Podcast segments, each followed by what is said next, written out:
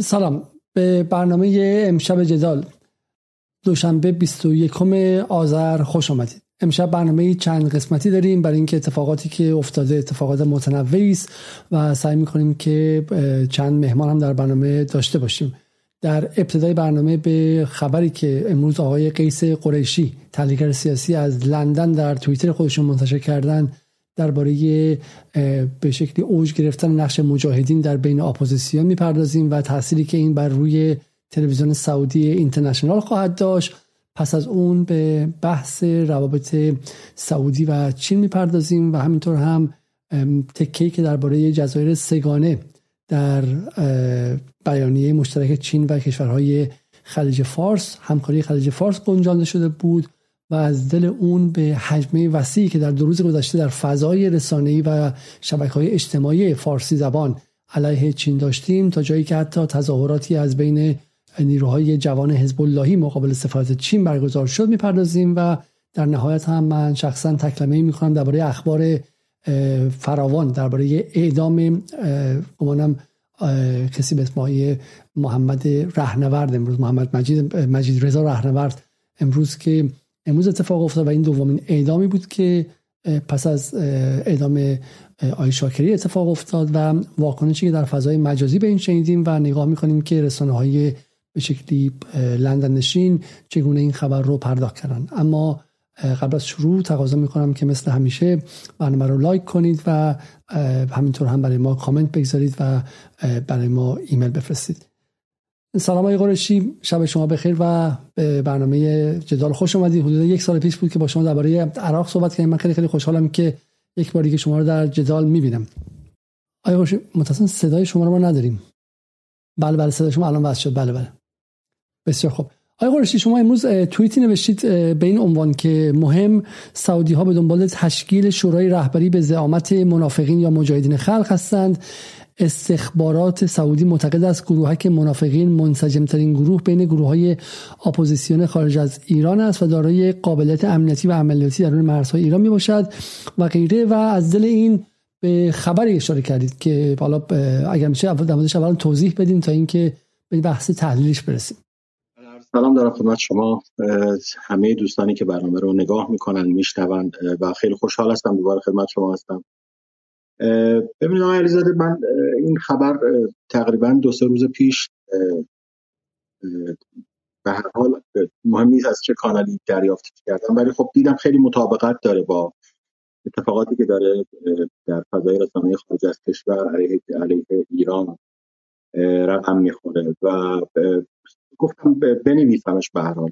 خبر از کسیه که برای به هر حال با توجه به سابقه دوستی من با خیلی از تهیه کنندگان یا روزنامه نگاران عربی برای من موثقه به هر حال. ضمن اینکه یه چند مدت گذشته حداقل من معتقدم ظرف چند سال گذشته تمام پیش هایی که در مورد شبکه رسانه ای امنیتی که در لندن شکل گرفته علیه کشور و علیه ایران خیلی درست در اومده. یعنی خیلی نگاه علیرغم هایی که می‌خوریم. یک طرفه قضاوت می‌کنیم یا به قول معروف جانبدارانه نگاه می‌کنیم. ولی خب درست در اومده. یعنی ما چهار چند سال پیش من یادم چهار سال پیش گفتیم این رسانه ها رسانه های امنیتی هستند. کارشون کار خبری نیست. اصلا مستقل نیستن. دوستانی که به هر حال در گاردین نوشتن و جوابشون هم دیدن. واقعا اون حمله وحشیانه ای که بهشون شد و منزوی شدن واقعا. واقعیتش اینه که ها دنبال اینن که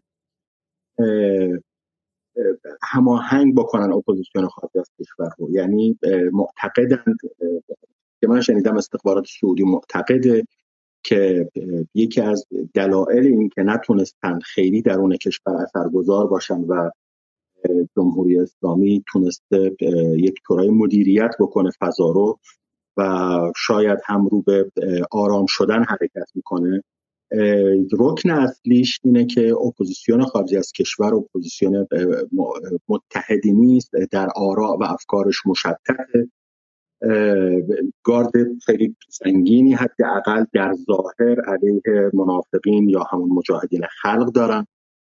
و این باعث شده نتونن در خارج از کشور هم مقبولیت خاصی به جز به هر حال دیدارهایی که داشتن خیلی دیدار سمبولیک بوده تا اینکه بتونه اثرگذار باشه واقعا رو فضای بین المللی علیه کشور. کار خاصی نتونستن بکنن نه در خارج از کشور نه در داخل کشور. ظاهرا تهدیدی هم شده که اگر بنا به اینه که بین اپوزیسیون خارج از کشور اتحادی به وجود نیاد و خب رکن اصلی این اتحاد و ستون اصلی این مجاهدین خلق و خیلی بدون استخبارات سعودی ظاهرا معتقده. یعنی این اعتقاد رو داره که منسجم ترین گروهی که خارج از کشور علیه جمهوری اسلامی فعالیت می‌کنه مجاهدین خلقن و این قابلیت رو هم دارن که کار امنیتی و عملیاتی درون کشور انجام بدن. و این براشون مزیت به هر حال نسبت به سایر گروه هایی که در خارج از کشورن و کل عمق تواناییشون توی محدود به همون فعالیت های خارج از کشور میشه. من فکر می‌کنم از این به بعد ما اگر صحبت هر اتحادی در رسانه های مخصوصا نزدیک به سعودی بشه اتحاد با مجاهدین خلقه یعنی خیلی سراحتا رو به این مسیر حرکت خواهند کرد. مجریان کسانی که قرارداد دارن به عنوان تحلیلگر در این رسانه ها کار می‌کنند. شاهد این خواهیم بود از این به بعد که مرتب صحبت اتحاد اپوزیسیون بکنن ولی خب این اتحاد اپوزیسیون به معنای واقعیتش اینه که به معنای رفتن و بیعت کردن با مجاهدین خلقن. یعنی زعامت اپوزیسیون سعودی ها معتقدند که اپوزیسیون خارج از کشور باید یک رهبر داشته باشه. و این رهبر رو هم خانم رجوی و مجاهدین خلق می‌دونن. این می‌تونه یک تحولی باشه به هر حال. متاسفانه متاسفانه بخش مهمی از فعالینی که در خارج از کشور علیه ایران فعالیت می‌کنن برای جمهوری اسلامی فعالیت می‌کنن به شدت آلوده به پولهای یا مفت سعودی شدن. یعنی شما خبر دارید آقای علیزاده فرق حقوق 2000 پوندی حقوق حلال 2000 پوندی با حقوق 6 7000 پوندی چه تأثیری می‌تونه تو زندگی افراد در انگلستان و خصوصا در لندن داشته باشه؟ و این من چهار سال پیش در مصاحبه گفتم این اعتیاد برای هر فردی می‌تونه دیگه اخلاقی یا بحث وطن پرستیش واقعا تعطیل بشه. یعنی اعتیادی که به این پول پیدا کردن خیلی نمی‌تونن روبروی اون دستورات بخشنامه ها یا اون منویاتی که بهشون دیکته میشه بیستن من خبر دارم یعنی چیزی که در خبر برای من گفته شد اینه که توی خود همین به هر حال افراد فعال در خارج از کشور خب اختلاف هست واقعا. یعنی به نسبت به این تصمیم سعودی ها زاویه دارن و گار دارن. ولی خب بین خودشون بیشتر مطرح میشه تا اینکه با سعودی ها مطرحش کردن. یعنی بین خودشون مطرح میشه که خب اعتبار ما به هر حال خدشدار میشه توی ایران مجاهدین و یا همون منافقین توی پرانتز مجاهدین خلق.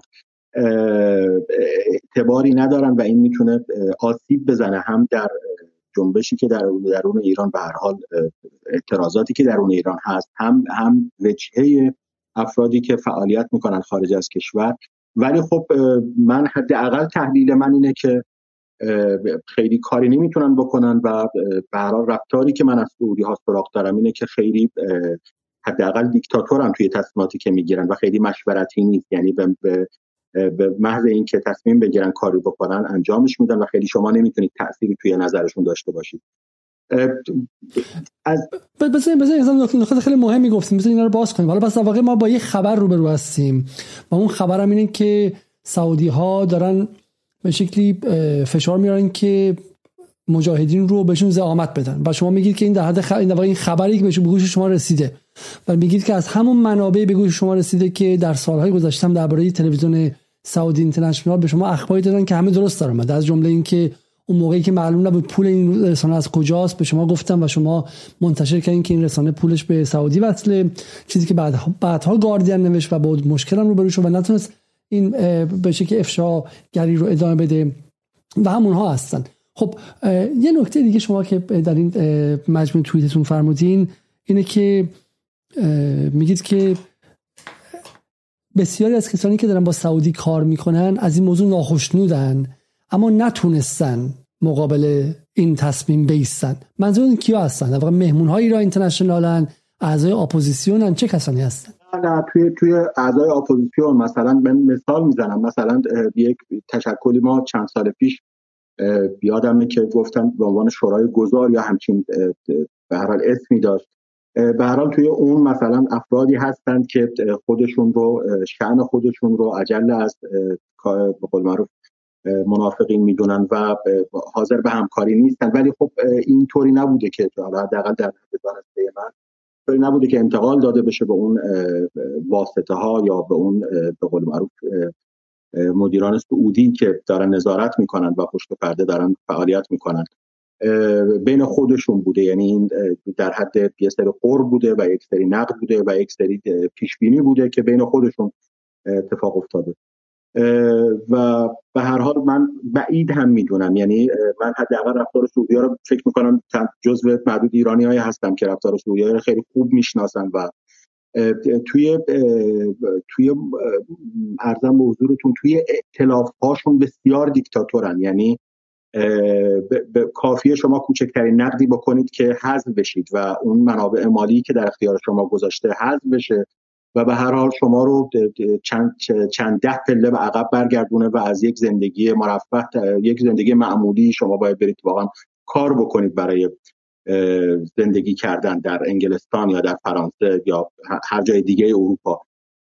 روی این حساب من فکر نمی کنم کسی بتونه نظرش رو به هر حال به کرسی بنشونه و در نهایت من فکر می کنم شاهد این خواهیم بود که از این به بعد در تلویزیون های و یا در رسانه هایی که سعودی ها مستقیم و غیر مستقیم حمایت می‌کنن و تحت لوای اونا عمل می‌کنه و فعالیت می‌کنن شاهد marketing واقعا marketing و تبلیغ مجاهدین خلق باشیم و اینکه ما باید اختلاف ها رو کنار بذاریم و بیایم و با هم متحد بشیم که بتونیم حالا چه در خارج از کشور لابی قدرتمندی علیه جمهوری اسلامی ایران شکل بدیم چه در داخل است که داخل کشور بتونیم حداقل به قول خودشون هسته های مقاومت ولی فکر می‌کنم هسته های تروریستی من هیچ وقت یادم نمیره دقیقا تا این خبر رو شنیدم یادم افتاد به اون شورای ملی مقاومت سوریه که سال 2011 شکل گرفت و بازوی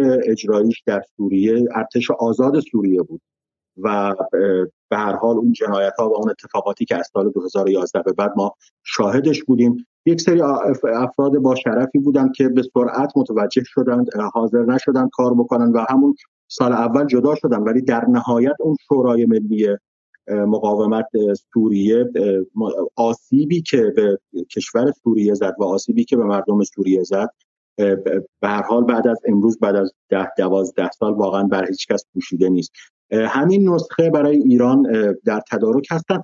فرقش این آقای علیزاده که سعودی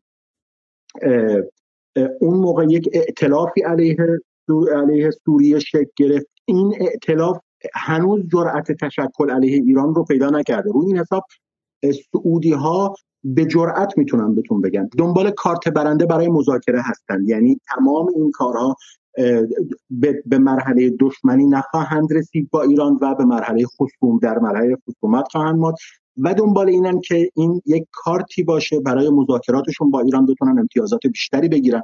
چون واقعا دستشون خالیه. یعنی تو یمن دستاوردی نداشتن تو عراق با تشکیل دولت آقای سودانی دستاوردی نداشتن.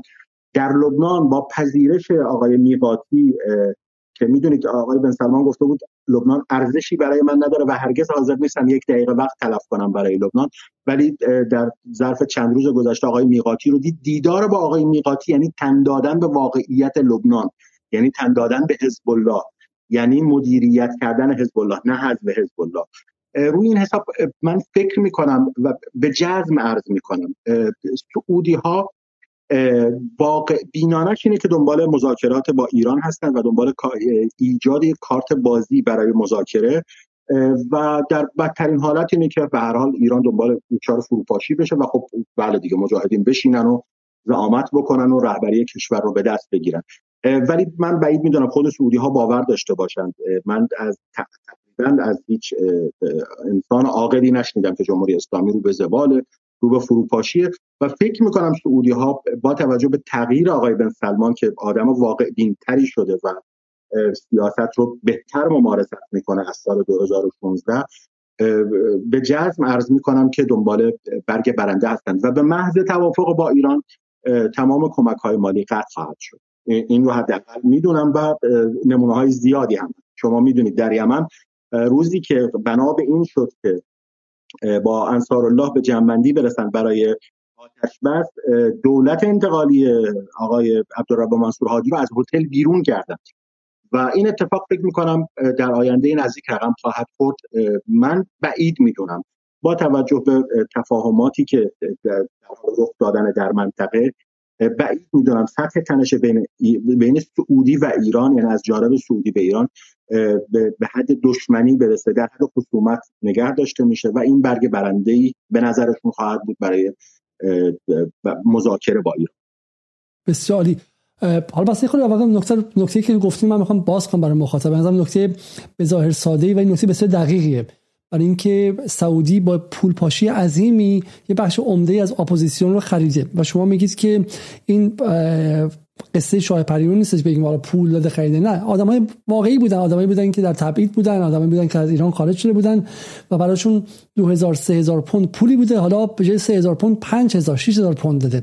و حالا کسانی که به ویژه اون بخش از مخاطبان ما که خارج از ایران زندگی می‌کنن می‌دونن که شما وقتی که حقوقتون از هزار پوند به سه هزار پوند تبدیل میشه براش مصارف به وجود میاد. براش هزینه مدرسه بچه هزینه وام خانه و غیره و شما به شکلی دیگه برده اون حقوق میشید. و به این علتی که شما نمی‌تونید به کارفرماتون بگید که آقا این کار اشتباهه. نمی‌تونید بگید که ما مثلا اگر الان مجاهدین بیاریم تلویزیون ممکنه افت کنه مردم ایران ازش خوششون نیاد و غیره. و این میشه که به شکلی توی اینترنشنال با اینکه خیلی آدم ها هستن که واضحا با مجاهدین مخالفن اما می‌بینیم که صداشون بیرون نمیاد. افراد معدودی هستن مثل مهدی جامی گمانم و چند نفر دیگه که در اعتراض به حضور مجاهدین تونستن که از ایران اینترنشنال استفا بدن به نشانه اعتراض و غیره ولی بقیه اونجا ماندن. ما حتی از گمانم از استفای چند نفر دیگه می‌دونیم که برای یک دونه توییت درباره جنگ یمن بهشون اختیار داده بودن و گفته بودن که حق ندارین توییت بزنین. برای همین فضای داخل ایران اینترنشنال فضای بسیار یک سویه دیکتاتور معابانه و فضایی که اصلا توش کنه آزادی عمل شما ندارید و نمی‌خواید هم هری بفرمایید بیرون و شما میمونید بدون اینکه زبان اغلب این کسانی که کار می‌کنن اونجا نه زبان خارجی بلدن نه به شکلی با شهر لندن و انگلیس آشنا هستن و بعد برن حقوق مثلا هزار پوندی بگیرن و کارگری کنن و غیره. برای همین معلومه که وابسته اون پول میشن. و این میشه که یک سعودی داره به این سمت میبردشون دو اینها نمی‌تونن باش مخالفت کنن. حالا اگر شما خبر میگید ما براش به شکل مستاق های تحلیلی هم داریم آقای قریشی. برای مثال در هفته های گذشته بسامد و فرکانس استفاده از اخبار مربوط مجاهدین داره بیشتر و بیشتر و بیشتر میشه.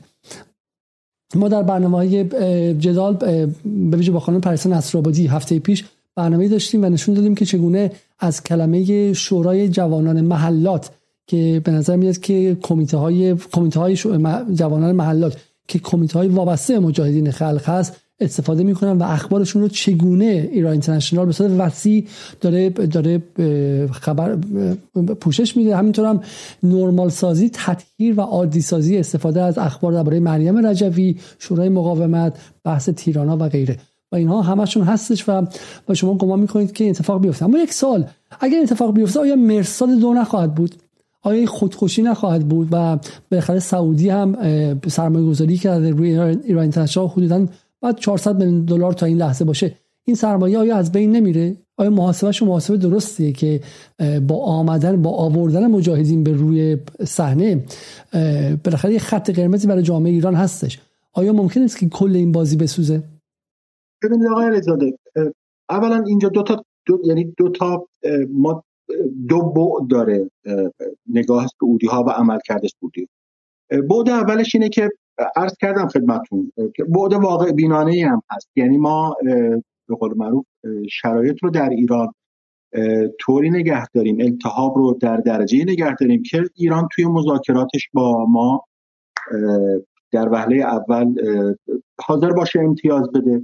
در وهله دوم بحث بحث هر گونه توافقی بین ایران و غرب با توجه به لابی های فعالی که الان وجود داره در اروپا بتونه به تأخیر بیفته و این تأخیر به هر حال به ضرر جمهوری اسلامی ایران هست و به ضرر جامعه ایران و این التهاب رو در جامعه می‌تونه نگه داره چون بزرگترین چیزی که دارم پمپاژ می‌کنم بحث ناامیدی واقعا و که ناامید نگه دارن جامعه رو و توی ناامیدیه که جامعه انتظار دارن خودزنی بکنه. بعد دومش اینه که شما برای فردای برنامهتون برای فردای براندازی چیه؟ یعنی هرچند خیلی من نمیشنوم تحلیل واقع بینانه ای در این حوزه. حتی از کارشناسای عرب هم نمیشنوم مگر اینکه سینه زنهایی که به اینا چون میان سینه می‌زنن یعنی شبیه به روزه است واقعا. اینا میان یک سری افراد توی همین تلویزیون های فارسی زبان می‌بینیم تلویزیون های عربی هم همینطور. اصلا میانشون که حرف مفت بزنن خیلی ببخشید. تحلیل نمی‌کنن سینه می‌زنن بعد خیلی احساسی و جو, به قول معروف جو رو خیلی دوست دارن ملتهب نشون بدن. ولی توی حوزه عقل اندیشه توی اندیشکده ها کسایی که واقعا رفت و آمد توی اندیشکده ها دارن صاحب ندارن من حداقل چیزی از فروپاشی یا براندازی یا یعنی اتفاقی برای جمهوری اسلامی در کوتاه مدت و میان مدت حداقل نشنیدم. به هر حال یک درصدی هم می‌تونه اون باشه. ولی چیزی که هست آقای علیزاده ببینید شما این ساختار اصلا به وجود اومده برای خدمت به منافع ملی کشوری مثل سعودی و کشوری مثل اسرائیل. روی این حساب 400 میلیون دلار در مقابل امتیازاتی که اینا در برابر ایران می‌تونن بگیرن اصلا واقعا رقمی نیست یعنی هیچ نیست. یعنی شما یک یک عرصه خصومتی وجود داره یا یک عرصه رقابتی در بهترین حالت یک عرصه رقابتی وجود داره که این از یمن نه, نه درسته. نه سال سال مشخص سال مشخص اینه که این سرمایه گذاری بالاخره انجام شده و این ابزار مهمیه. آیا با تقدیم تمام ایارش به مجاهدین الان این سرمایه گذاری داره کار می‌کنه چون توش فمینیستا میان طرفداران تی میان طرفداران حقوق بشر میان سلطنت طلبا میان بعد کنارش چه می‌دونم روشن فکرها میان خانم شیرین عبادی میاد آقای فرج سرکوهی میاد نویسنده رمان فلان میاد. بالاخره این سیستم داره کار می‌کنه چون هفت رنگه و بقیه از به عبارتی مجاهدین خلق و ما سالهاست که در ایران تنشار دیدیم. اما اینا استتار کرده رنگ کرده درسته؟ کلاق و رنگ کرده به جای قناری میفروشه. چیزی که شما نوشتید امروز این که نه قراره که دیگه اون رنگ قناری بره کنار و خود کلاق بیاد. من حرفم اینه که آیا با این کار این ابزار خونسا نمیشه و در واقع به ضد خودش عمل نمی‌کنه این کار و باعث میشه که این ابزاری که الان 400 میلیون دلار بر خرج شده به شکلی بی, بی شه برای سعودی ها و برای اسرائیلی ها بله من من معتقدم واقعا معتقدم آسیب حیثیتی به حتی حتی آدمایی که شما ببینید مخالف جمهوری اسلامی هستن ولی یعنی اون میزانی از آزادگی رو حفظ کردن برای خودشون آسیب حیثیتی می‌زنه. این اتفاق و این اعتراض از خود از درون سازمان هایی که مورد حمایت سعودی هستند و اون بخشی گروه هایی که ببینید به هر حال هزینه های این اعتراضات خارج از کشوری که شما دارید می‌بینید هزینه های اون کامیون هایی که تصاویر بزرگی رو که اگر یادتون باشه آقای بن سلمان توی تبلیغاتش برای ورود به انگلستان از اونها استفاده کرد. شاید کسی ندونه شاید مثلا شما 50 تا کامیون توی نیویورک را بیفته شاید کسی مبلغش رو ندونه ولی این این اپوزیسیون از پس همچین هزینه ای بر نمیاد و این هزینه ها رو به طور مستقیم سعودی پرداخت می‌کنه و کامیونی روزانه یه چیزی حدود سی چل هزار دلار هزینه اون کامیونه که تو خیابون راه میفته و یک مانیتور بزرگی داره و تصویر به قول تصاویر رو پخش می‌کنه. و 50 تا سی چل هزار دلار برای اپوزیسیونی که شما حتی یک عکس ندارید که مثلا یه دو کارتون مثلا انسولین فرستاده باشن ایران 50 تا سی هزار دلار 50 تا چل هزار دلار کار نشدیه ولی چیزی که من از سعودی ها این اعتراضات وجود داره خیلی واقع بینانه هم هست. آسیب جدی هم می‌خوره اپوزیسیون خارج از کشور. یا حداقل اون قسمتیش که تا الان آلوده به پول سعودی نشده. همکاری با مجاهدین آسیب جدی می‌زنه. ولی چیزی که ما از سعودی ها خبر داریم. این حداقل در 20 سال گذشته تو منازعات منطقه دیدیم سعودی ها سرمایه گذاری هاشون خیلی کوتاه مدته یعنی سرمایه گذاری بلند مدت ندارن. یعنی شما می‌تونه 400 هم تمام این هزینه هایی که برای ایران برای اپوزیسیون کرده با با کوچکترین تفاهمی با ایران می‌تونه نقش براب بشه. و حالا من بعید می‌دونم منحل بکنن ولی دستور قطعی میاد که شما دیگه خبرهای روزمره سیزده به در مردم چطوری میرن بیرون خوش گذشته به ایرانیان داخل کشور یا بعد گذشته. بعد از تفاهم ایران و سعودی شبکه ایران اینترنشنال یه شبکه خیلی مثل فارسیوان مثل شبکه خیلی فارسیوان خبری میشه یعنی خیلی خاصی دیگه درش نخواهد افتاد. عقل سعودی عقل حکمرانی در سعودی توی توی مناسبات توی یارگیری هاش و توی ائتلاف ها و اتحادهاش خیلی کوتاه مدت کار می‌کنه. یعنی من می‌دونم این روش غلط تحلیل خیلی از بقول صاحب نظرانم اینه که این روش آسیب می‌زنه ولی به هر حال سعودی اراده کرده و من فکر می‌کنم که مشاورانی که مشاوران که به سعودی مشاوره میدن می‌تونم به جزم بگم که بخش عمدهشون از گروهک مجاهدین خلق و منافقین هستند و اونا تونستن سعودی رو قانع بکنن که ما تنها گروهی هستیم که در خارج از کشور و داخل کشور می‌تونیم آسیب جدی به جمهوری اسلامی ایران وارد بکنیم و سعودی این رو پذیرفته. توی این مقطع من به نظرم توی این مقطع مجاهدین خلق همه همه کسانی که درگیری مالی با سعودی دارن مجبورن که تن بدن به زعامت مجاهدین خلق و این اتفاق فکر می‌کنم ظرف دو سه هفته آینده خواهد افتاد. حداقل می‌بینیم در رسانه هاشون خیلی تبلیغ میشه. اتحاد و هر اتحادی که از این به بعد خارج از کشور میشنوید بدونید که رکن اصلی این اتحاد و ستون این اتحاد منافقین هستن و مجاهدین خلق هستن. با شما میگیم بحث چند هفته آینده یعنی بحث خیلی خیلی اخیری خواهد بود این قضیه. نزدیکه یعنی این اتفاق افتاده یک رگه های شما از ظرف این چند ماه شما می‌بینید. از این به بعد این رگه ها خیلی پررنگتر خواهد شد و صحبت از اتحاد اپوزیسیون صحبت از شورای رهبری خواهد شد. اینا دیگه از این به بعد ما میشنویمش و خواهیم شنید و به هر حال من به نظرم میاد که رکن این حرفهایی که از این به بعد از رسانه های وابسته به سعودی میشنویم توجیه و تبلیغ رهبری مجاهدین بر اپوزیسیون خارج از کشور. بسیار ممنون از شما آقای قرشی امیدوارم که در برنامه آیندهم در خدمت شما باشیم. آقای قرشی در لندن زندگی می‌کنم و به ویژه روی بحث رسانه های عربی هم مسلطن و امیدوارم مثلا بتونیم یه بخشی داشته باشیم که به صورت مرتب در کنار شما باشیم و رصد کنیم مسائل مسائل به شکلی بحث عربی رو و ویژه شناخت ویژه شما روی قضیه سعودی و در واقع فهمتون از مکانیزم هاشون. خیلی خیلی ممنون که دعوت منو پذیرفتیم و به امید دیدار بعدی. شب روز شما خوش. خیلی خیلی ممنون. خب پس از این بخش ما می‌رسیم به می‌رسیم به گفتگو با آیه هادی مثلا می‌خوام آیه عبدالرضا هادی داده که امیدوارم بتونیم بحث کنیم به خاطر اینکه اینترنت امروز خیلی در ایران بد بوده. آیه آیه هادی داده سلام و شبتون بخیر. صدای منو میشنوید؟ سلام آقای علیزاده بله صدای شما رو دارم. در خدمتتونم خیلی خوش اومدین به برنامه و امیدوارم که خوب و خوش باشید. آقای علیزاده شما امروز در روزنامه ایران مقاله نوشتید به اسم فهم مغرضانه و ساده لوحانه جریان غربگرا از روابط ایران و چین. بتونید اصلا خیلی واضح شروع کنیم بحث رو از خود موضوع سفر شی جین پینگ به سعودی. و سوال من ساده بپرسم. آیا این سفر یک خطر امنیتی برای ایرانی هاست و آیا ما باید نگران این سفر و نگران نزدیکی روزافزون چین به کشورهای خلیج فارس باشیم؟ خب سلام عرض ادب.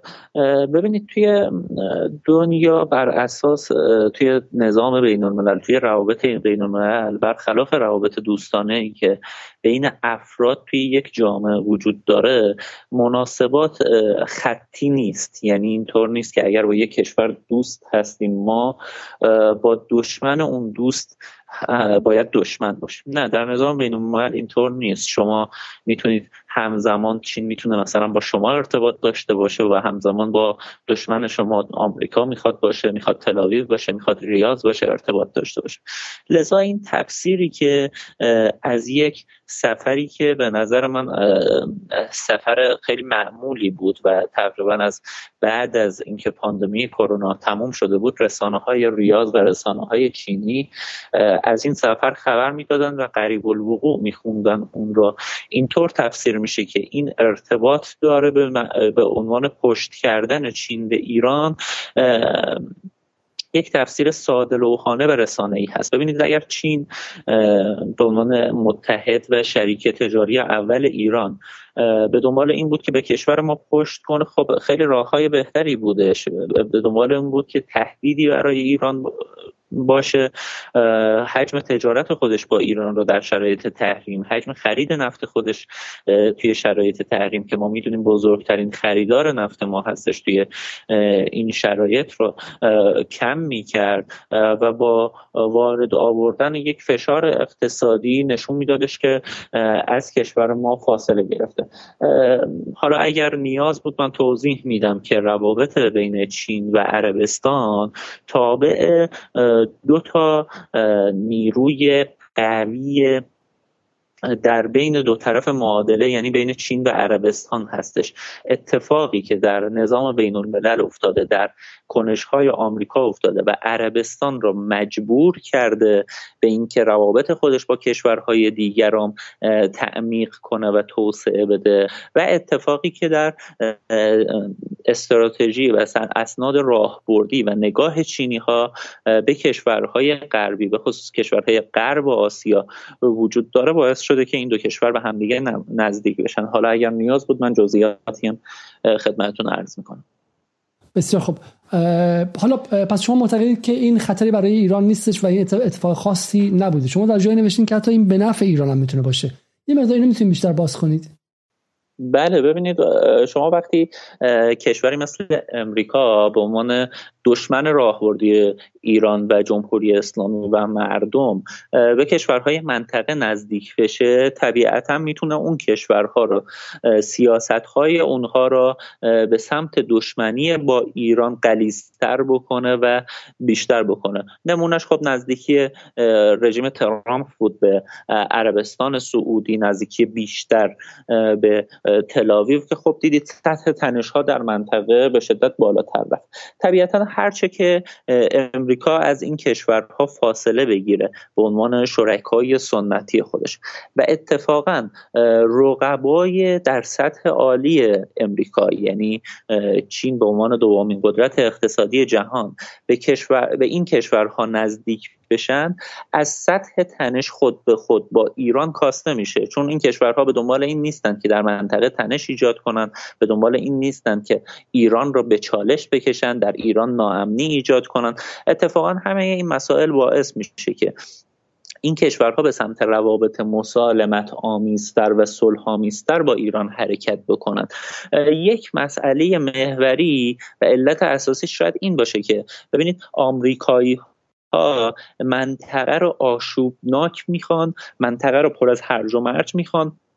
تا بتونن ورود کنن تا بتونن نیروی نظامی بیشتر بیارن تا بتونن پایگاه نظامی بیشتر داشته باشن تا بتونن حوزه نظامی بیشتر برای خودشون ایجاد بکنن حوزه نفوذ بیشتر ایجاد بکنن. برخلاف اینها چینی ها منطقه ای رو می‌خوان که منطقه آرومی باشه منتنشی باشه که بتونن پروژه خودشون در حوزه بحث کمربند و جاده رو پیش ببرن بتونن روابط اقتصادی دو جانبه و قدرتمند و پایداری رو با این کشورها داشته باشند و منافع سیاسی و اقتصادیشون را از طریق صلح به دست میارن. لذا می‌تونیم بگیم که رژیم آمریکا به عنوان متحد سنتی آمریکا بحرانزی بود و تاثیرش روی عربستان باعث افزایش تنش‌ها و بحرانها با ایران می‌شد. نزدیک شدن عربستان به چین و چین به عربستان باعث میشه که تنش‌ها اتفاقا کاهش پیدا کنه و محیط مناسب تری هم در در نظم منطقه‌ای برای ایران به وجود بیاد. بسیار خب حالا سوال خیلی مشخص اینه. در بیانیه‌ای که با شورای هماهنگی شورای همکاری خلیج فارس جی سی سی نوشته شده اشاره شده به جزایر سگانه و یک طیف خیلی وسیع از سلطنت طلبان و اپوزیسیون برانداز تا در داخل ایران بسیار از نمایندگان مجلس سابق تا معاون آقای وزیر ظریف در زمان وزارتشون تا آقای محمود صادقی و اصلاح طلبان و خانم طیبه سیاوشی نماینده مجلس سابق همشون کفن پوش شدن که به شکلی چین تمامیت ارضی ایران رو زیر سوال برده و ایده گفتن که چین به عبارتی جزایر سگانه ایران رو بخشیده به خال هندوی آقای بن سلمان. و به به منظر می‌خوام به اماراتی ها و غیره. اولا که این اتفاقی در بیانیه افتاد چقدر جدیه و و این چیزی که شما میگید با این حرف در تناقضه. اگر واقعا نزدیکی چین به این کشورها به نفع ایرانه چی میشه که امارات بلافاصله از چین می‌خواد که بیاد به قول این دوستان تمامیت ارزی ایران رو زیر سوال ببره. ببینید از ابتدای سفر شی جین پینگ به ریاض ما شاهد یک شیطنت یا شاید بگیم یک سناریو سازی سیاسی برای بحرانی نشون دادن روابط ایران و چین هستیم. چرا این رو میگم؟ شما نگاه کنید قبل از اینکه بیانیه شورای همکاری خلیج فارس در خصوص جزایر سگانه مطرح بشه بیانیه مشترک عربستان با چین در رسانه های داخلی و در رسانه های فارسی زبان بیگانه با یک تحریف مشخص و آشکار روبرو بودش. یعنی چی؟ یعنی در بیانیه مشترک بین عربستان و چین. هیچ اشاره به این نشده بود که ایران دخالت در امور داخلی عربستان نکنه. به این سراحت در هیچ جای این بیانیه شما این را نمی‌بینید. اما رسانه های داخلی سایت انتخاب ایران اینترنشنال در که مال سعودی ها هستش بی بی سی فارسی. اینها همه به نوعی تیتر گرفتند و عنوان کردند که انگار در این بیانیه چین اعلام هشدار کرده به ایران. و اساسا زمانی که هیچ مسئله ای نبود اونها بحران ساختن. یعنی من اگر بخوام از روی متن بخونم اون قسمت از بیانیه را ببینید در خصوص مسئله ایران اینجور نوشته در بیانیه چین و عربستان. طرفین با تقویت همکاری مشترک جهت تضمین ماهیت صلحآمیز برنامه اتمی موافقت کردند طرفین خواستار گسترش همکاری ایران با آژانس شدند و بر احترام به اصل دوستی حسن همجواری و عدم دخالت در امور کشورها تاکید نمودند. حالا اونها رسانه هاشون اینطور تیتر گرفتن که چین از اونجا هشدار داده در صورتی که دقیقا برخلاف این هستش. در بیانیه دوم که بیانیه شورای همکاری خلیج فارس و چین هستش یک بند در مورد جزایر سگانه هست که در اون بند هم یک عبارتی اومده که این عبارت برای کسانی که تو این حوزه سیاست خارجی و شورای همکاری خلیج فارس کار کردن عبارت آشنایی هست. توی این عبارت اومده که طرفین با حسن همجواری و با احترام به روابط صلحآمیز بیان و مسائلشون رو بر اساس حقوق بین الملل حل کنند خب اما در رسانه های داخلی چی گفتن؟ گفتن حمایت چین از ادعای امارات در خصوص جزایر سگانه. در صورتی که اصلا اینطور نیستش و در بیانیه های قبلی شورای همکاری خلیج فارس شما در سال 83 هم برید 87 هم برید این بیانیه رو بخونید همین عبارت اومده و چین هم پای همون بیانیه رو امضا کرده. همون زمان سفیر ایران توی چین سال 87 یک واکنشی نشون داد ولی در حد سفیر باقی موندش. و شما به یاد ندارید که این حجم از چین ستیزی و چین حراسی توی اون سال اتفاق افتاده باشه. سال 93 هم در بیانیه شورای همکاری خلیج فارس دقیقا همین عبارت که به گمانم اون زمان هم چین حمایت کرده در دولت آقای روحانی و آقای ظریف هست. همین آقای ابو طالبی همون موقع که الان نگران روابط ایران و چین شده همون موقع معاون سیاسی دفتر آقای روحانی بوده اما هیچ صحبتی نکرده. آقای قوچانی همون موقع روزنامه نگار بوده اما هیچ وقت داد و بیداد نکردن که ایران تمامیت ارزش زیر سوال رفت. تمام این رسانه هایی که امروز و دیروز تیترهای خودشون علیه روابط ایران و چین بود همون موقع سکوت کردن. پس اجازه بدید که یک مقدار مشکوک باشیم به این فضا سازی رسانه شکلی گرفته که از یک موضوع تکراری که سالهای قبل هم بوده یک بحران ساختن در فضای رسانه. کنه در صورتی که شواهد و اون چیزی که در کف میدان داره اتفاق میفته توی روابط ایران و چین اساسا اینطور نیستش. یعنی حجم تجارت ایران و چین رو شما ببینید مثلا در سال گذشته حدود 14 میلیارد دلار بوده. امسال حدود به 20 میلیارد رسیده ورد کرده.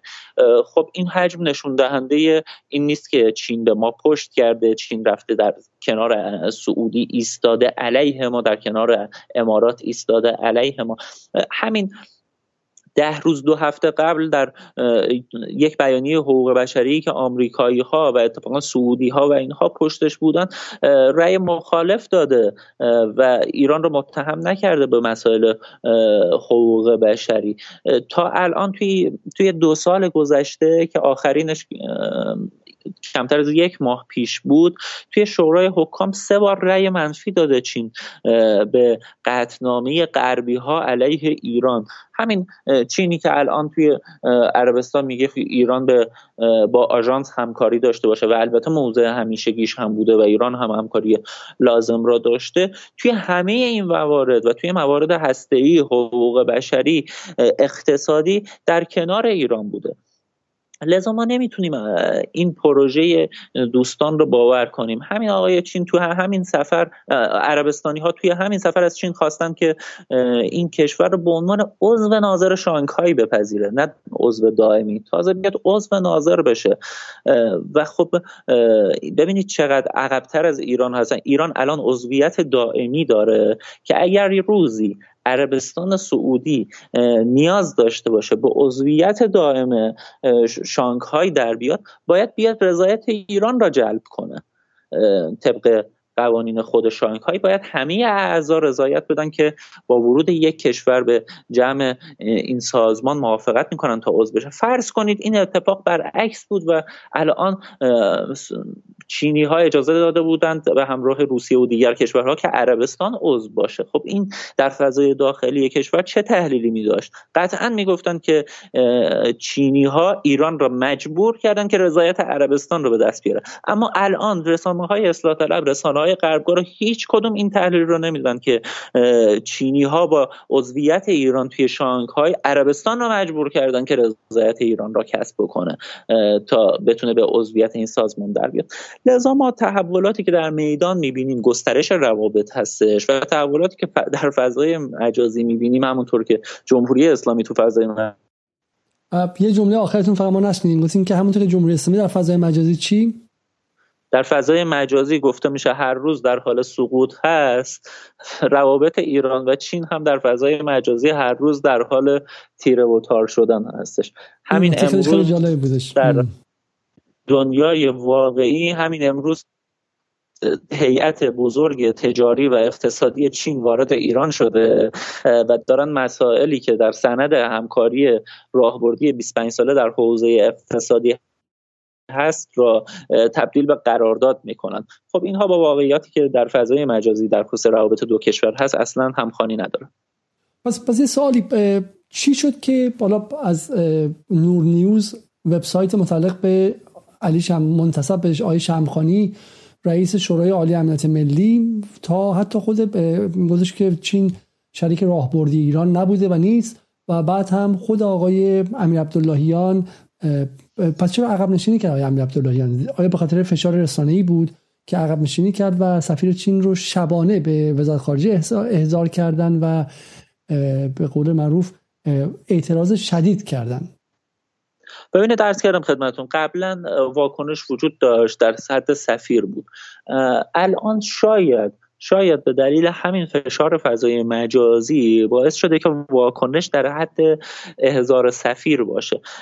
و اینطور یک مقداری بخوان مثلا فضای رسانه‌ای که متاسفانه به خصوص در دو سال گذشته از فروردین 1400 تا الان یک حجم چین ستیزی خیلی شدیدی در رسانه ها انجام شده. از روزی که قرارداد 25 سند همکاری راهبردی 25 ساله نوشته شد و گفتن ایران مستعمره چین شد. تا روزی که در رسانه های اصلاح طلب در روزنامه های اصلاح طلب همین چند روز پیش نوشته بودند که اگر فضا خیلی تندتر بشه ایران مجبور میشه از چین نیروی نظامی وارد کنه و اعتراضات رو با نیروهای نظامی چینی سرکوب کنه.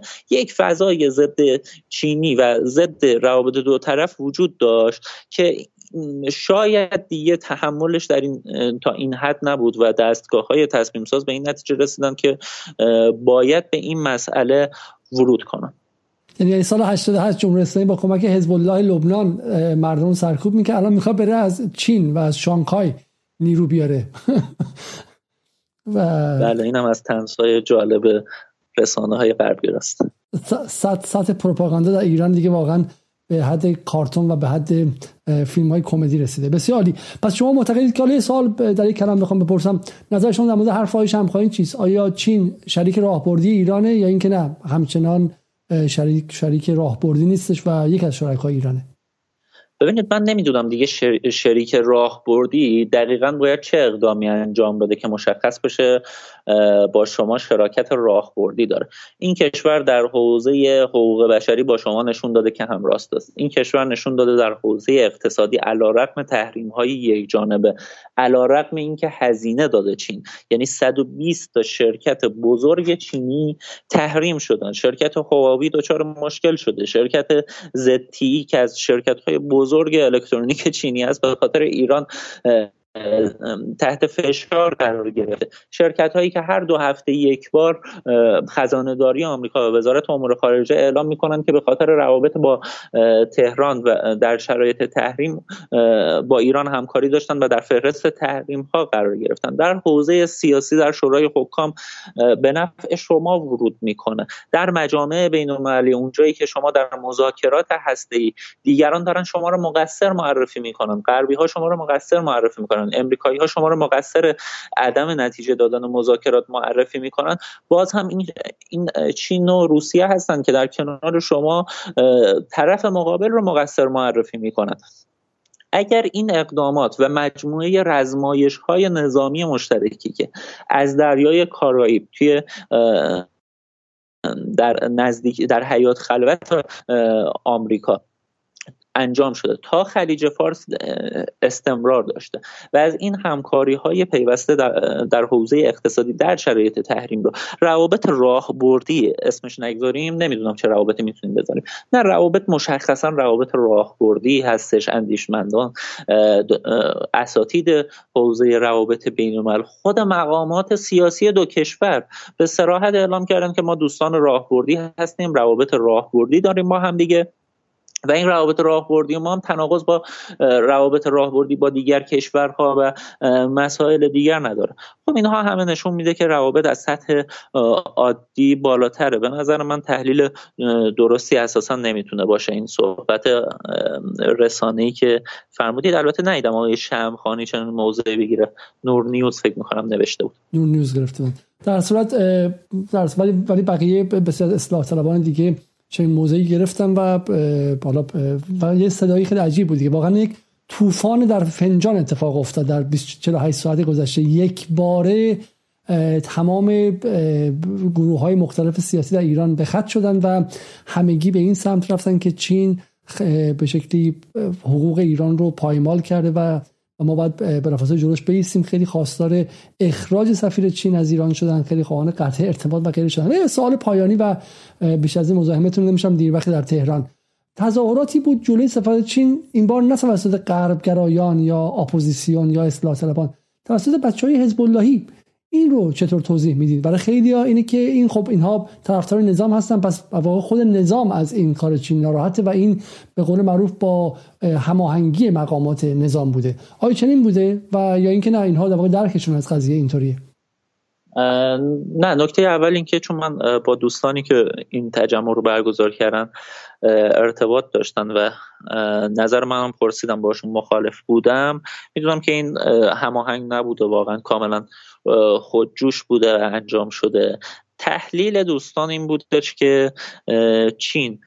یک اشتباهی کرده و اون اشتباه این هستش که در خصوص تمامیت ارزی ما ورود کرده به نفع امارات. و ما برای دفاع از تمامیت ارزی کشورمون برای دفاع از استقلال کشورمون و برای اینکه وزارت امور خارجه کشورمون با دست بازتری بتونه در مقابل ادعاهای سرزمینی علیه ایران واکنش نشون بده ما تجمع می‌گذاریم و اعلام می‌کنیم که چینی ها باید از موضع خودشون عرب نشینی بکنن. تحلیلی که توی بدنه حزب ها و نیروهای انقلابی که این اقدامات را انجام میدن منحصر هستش در همین چارچوب استقلال خواهی و بحث تمامیت ارزی و حالا شما بنظرتون کارشون در راستای منافع ملی و امنیت ملی بودش یا اینکه اسیر شانتاج و جفسازی های رسانه غربگرایان شدن؟ ببینید توی فضای رسانه‌ای کشور که شدیدا تزریق شد به افکار و عمومی اتفاق بدی افتاد و اون اتفاق این بود که گفته شد توی شرایط فشارهایی که آمریکا داره انجام میده و کشورهای مستقل دنیا همسایه ها کنار ما بودن گفتن این کشورها هم شما رو رها کردن. این چین هم شما رو رها کردش این چین هم پشت شما رو خالی کرد از پشت بهتون خنجر زد. این یک سری تبعات بدی داشت که شما توی دو سه روز گذشته توی فضای اقتصادی کشور هم حتی دیدید. ما تو شدیدترین فضای تحریم هایی که طرف مقابل امریکایی ها دارن انجام میدن این تنش توی قیمت های ارز و سکه و خودرو رو نمی‌بینید. ولی توی شرایطی که گفته شد چین پشت شما رو خالی کرده چین به شما خنجر از پشت زده و همه این دروغ هایی که در این جنگ ترکیبی گفته شد فضا ملتهب شد. من نظری که دادم همون موقع به دوستان و تحلیلم این هست این هست که توی چنین فضای سیاسی که طرف مقابل طرف امریکایی از واکنش های ضد چینی و اختلاف انداختن بین دو تا همکار راهبردی استفاده می‌کنه نباید وارد این پازل شد و این وارد شدن به این پازل خلاف منافع ملی هستش. و اون توسعه روابطی که ما داریم مشاهده می‌کنیم نشون دهنده این نیستش که چینی ها به ما پشت کردن کما اینکه سفیر چین هم که شبانه فرمودید رفته وزارت خارجه خب اونجا اعلام کرد سراحتا هم اعلام کرد. معمولا تو این دیدارهای دیپلماتیک سفیر میاد میگه که نقطه نظرات شما رو به پایتخت میرسونم. خیر سفیر چین اونجا اومد گفت نه ما تمامیت ارزی شما رو کاملا به رسمیت می‌شناسیم. یعنی این موضع رسمی خود دولت چین هست بله نظرم درسته چون چون در بیانیه مثلا اشاره به این نشده بود. گفته بود که ایرانی ها و واقعا کلمات خیلی خونسای استفاده شده بود که حالا شاید قابل ذکر باشه که روس ها هم تازگی ها در چند ماه گذشته استفاده کردن و همه کشورها استفاده کردن. بین بین ایران و کشور خلیج فارس گفتن که بعد منازعات صلحآمیز انجام شه.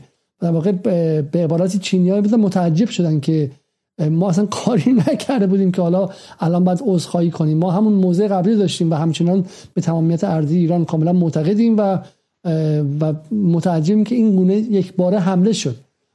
برای من با شما نه تنها کلمات خونسا بود که خود اماراتی ها و حتی سعودی ها و اینها هم می‌دونن که حتی حتی اگر به فرض که در مقام لفاظی می‌خواستند کنار امارات وایسند و تفسیر بدبینایی بکنیم از اون متن منتشر شده به خوبی می‌دونن که در خصوص تمامیت ارزی جمهوری اسلامی ایران شوخی بردار نیستش و اساسا چین هم اراده ای برای این نداره در یک نزاع باشه. عرض کردم چین توی منطقه هست بخاطر اینکه منافع خودش رو هم در این می‌بینه. اینکه بیاد در یک طرف منازعه وایسه و جانبداری بکنه از یک کشور اساسا خارج از دستگاه فکری سیاست خارجی جمهوری خلق چین هستش. بسیار خیلی خیلی ممنون آقای زد از اینکه موقع شب وقتتون در اختیار جدال دادیم و تشکر می‌کنم. امیدوارم که در برنامه آینده هم در خدمت شما باشیم. ما حالا قبل از این آغاز این جنگ هیبریدی برنامه متعددی داشتیم در کلاب هاست که آیا هادی زاده همیشه جز کارشناسان ما بود و ازشون استفاده می‌کنیم امیدوارم که با فروکش کردن این ماجرای جنگ هیبریدی باز برگردیم به مسائل مهمتر و تحلیل تصویر بزرگتر و از تحلیل های شما هم دوباره استفاده کنیم. شب روز شما خوش و خیلی خیلی ممنون. اما موضوع بعدی که امشب بهش ادامه همین بحث بحث چین بحث چین رو من می‌خوام امشب با با خانم با خانم نصرآبادی انجام بدم. اما قبل از اون تا بتونم خانم نصرآبادی رو بالا بیارم توجه شما رو جلب می‌کنم به تیزری از برنامه درباره لیبی که دوستان ما در جدال ساختن و هفته آینده امیدواریم که آماده شه و با همدیگه اون رو بتونیم ببینیم. به تکی از این تیزر نگاه کنید.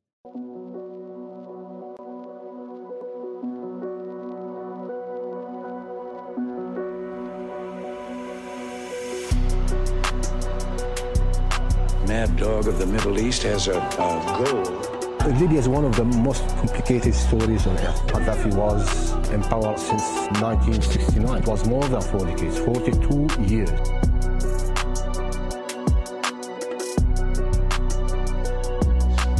Mad Dog of the Middle East has a... And the future of Libya goal is in the hands of its people. Major Libyan airfield sending some planes to bomb the demonstrators military operation designed to enforce the United Nations resolution. Gaddafi has lost the legitimacy to govern and it is time for him to go.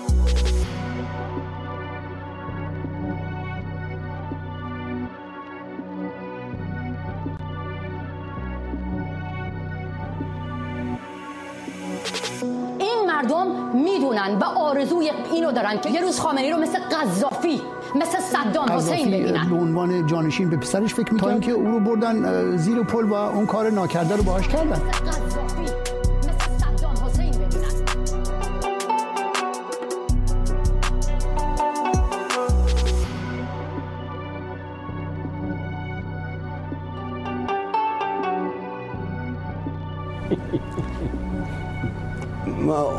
What is? خب سلام عرض می‌کنم به خانم نصرآبادی و به یک بار دیگه به همه شما دوستان عزیز حدود 1571 نفر در لایو یوتیوب ما هستم و گمانم میشه برنامه در روبیکا و جای دیگه هم پخش میشه حدود 320 نفر هم در 400 نفر هم در روبیکا هستن و حالا شاید براتون جالب باشه که ما در سایت های مختلف ایرانی سعی کردیم که برنامه رو پخش کنیم ولی به دلایل مختلف ما رو در اونجا قبول نکردم و حتی سایت های ایرانی هم خیلی علاقه ندارن که این گونه حرفا شنیده بشه و حالا امیدوارم که بتونیم در سایت خود جدال برنامه بساز زنده برای بچه ها و مخاطبان در داخل ایران منتشر کنیم. اما در هفته حدودا 20 میلیون حمله به ما از سمت دیگه شده. حالا که سایت ما تازم را افتاده ما حملات وسیع سایبری رو داریم تجربه می‌کنیم. خب خانم نصر شب شما بخیر و خیلی خیلی ممنون با اینکه شرایط مناسب نبود. ولی قبول کردین که امشب بیاین. بحث ما و آقای حالیزاده رو تا حدی شما شنیدید و و بحث های این چند روز هم دنبال کردید. در اسپیس هم من شما با هم دیگه گفتگوی داشتیم و یک بار دیگه برگردیم به این قضیه. برگردیم به قضیه چین و این حجمه وسیعی که از سمت غربگراها درباره چین انجام شد. خب یه بخشش به خاطر اینکه خب غربگراها از هر دری که برن از پنجره باز برمیگردن. ما بارها بارها در صحبت کردیم. اما به نظر میاد که بنیانهای پیچیده هم اینجا وجود داره که باعث میشه که مردم عادی که سوء نیتی هم ندارن اما گرفتار شن و دچار این شبهات بشن و یه مقدار بحث پیچیده است. یعنی فقط بحث پروپاگاندا نبودش.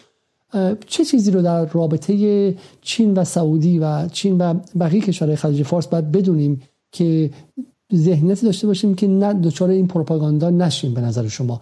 چه اتفاقی داره میفته؟ چین چرا داره به سعودی نزدیک میشه؟ همزمان چرا چه می‌دونم در حالی که با ایران داره رابطش تنگ و تنگتر میشه چرا همزمان داره به, خل... به این کشور خلیج فارس نزدیک میشه؟ همونطور که روسیه داره این اتفاق براش میفته. اگر میشه خیلی خلاصه ما تصویری بدید از این وضعیت که ما دچار تحلیل های اشتباه نشیم.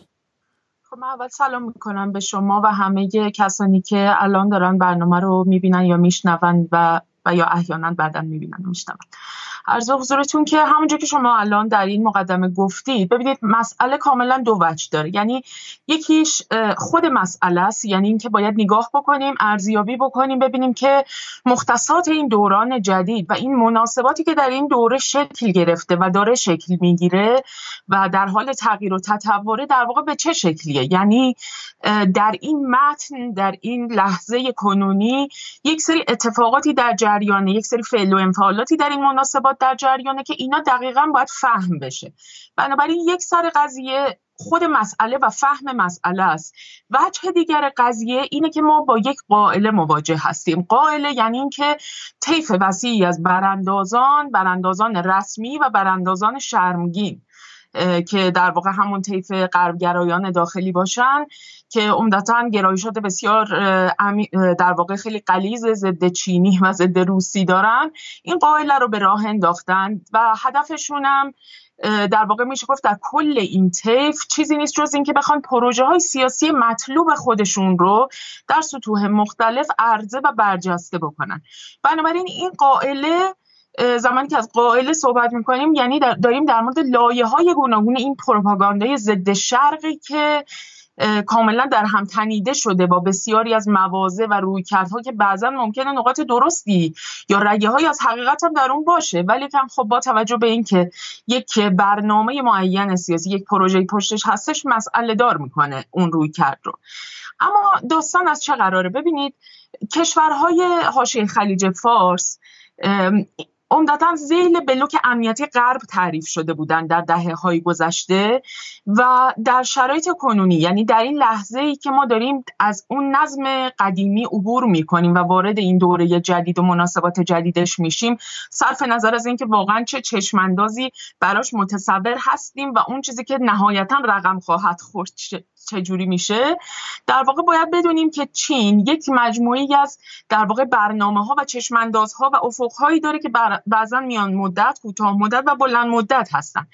چین در میان مدت و بلند مدت این هدف رو داره دنبال می‌کنه که همگام با تغییر تو این نظم بین المللی بتونه در واقع این دولت هایی رو که بعضی هاشون هم پیشا پیش شروع کردن نسبت به در واقع یک کمی موازهشون رو تغییر دادن یا به نظر می‌رسه که دیگه جایگاهشون در اون بلوک امنیتی غرب مثل گذشته نیست نمونهش عربستان سعودی که عملا بعد از دوره ترامپ و از زمانی که بایدن به قدرت رسیده به وضوح روابط به نظر می‌رسه که روابطش با واشنگتن کمرنگ و بعضا میشه گفت یه جاهایی همراه با تنش شده و از این نظر چین تلاش می‌کنه برای اینکه بتونه در واقع اینها رو در این بلوکبندی جدید به خودش نزدیک بکنه و در اوربیت های خیلی نزدیکتری به خودش اینها رو مستقر بکنه. خب این کشورها هم در واقع براشون رابطه با چین در شرایط کنونی مزیت داره. کشورهای حاشیه خلیج فارس سیاست نفت در برابر زیر ساخت رو دارن دنبال می‌کنن. یعنی که چین قراره که مجموعه ای از زیر ساخت ها رو طی قراردادهای بلند مدت اقتصادی که با این کشورها میبنده حالا در قبال دریافت انرژی یعنی نفت و گاز و در ازای اینکه در واقع اینها جای خودشون رو در بلوک بندی های جدید و در اون مناسباتی که داره شکل می‌گیره و یک توازن قوای متفاوتی رو داره رقم می‌زنه اینها در واقع در جایی قرار بگیرن که همجهت باشه با اون چشمانداز و افق بلند مدتی که چین دنبال می‌کنه. بنابراین اینها هم از چین به هر حال مجموعه ای از امتیازات رو دارن دریافت می‌کنن. نمونهش عربستان سعودیه.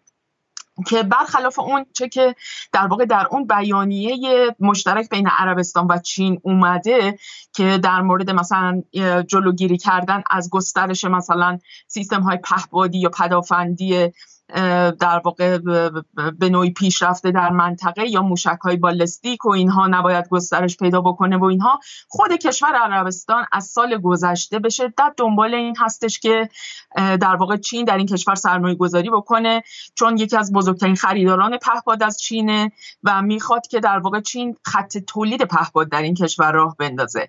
پیشا پیش تولید سوخت جامد موشک در عربستان شروع شده و حتی این چشمانداز رو عربستان داره که بتونه خود خودش تولید کننده در این حوزه تسلیحات و در واقع صنعت موشکی و اینها هم بشه. چون به هر حال رقابت سنگینی با ایران داره.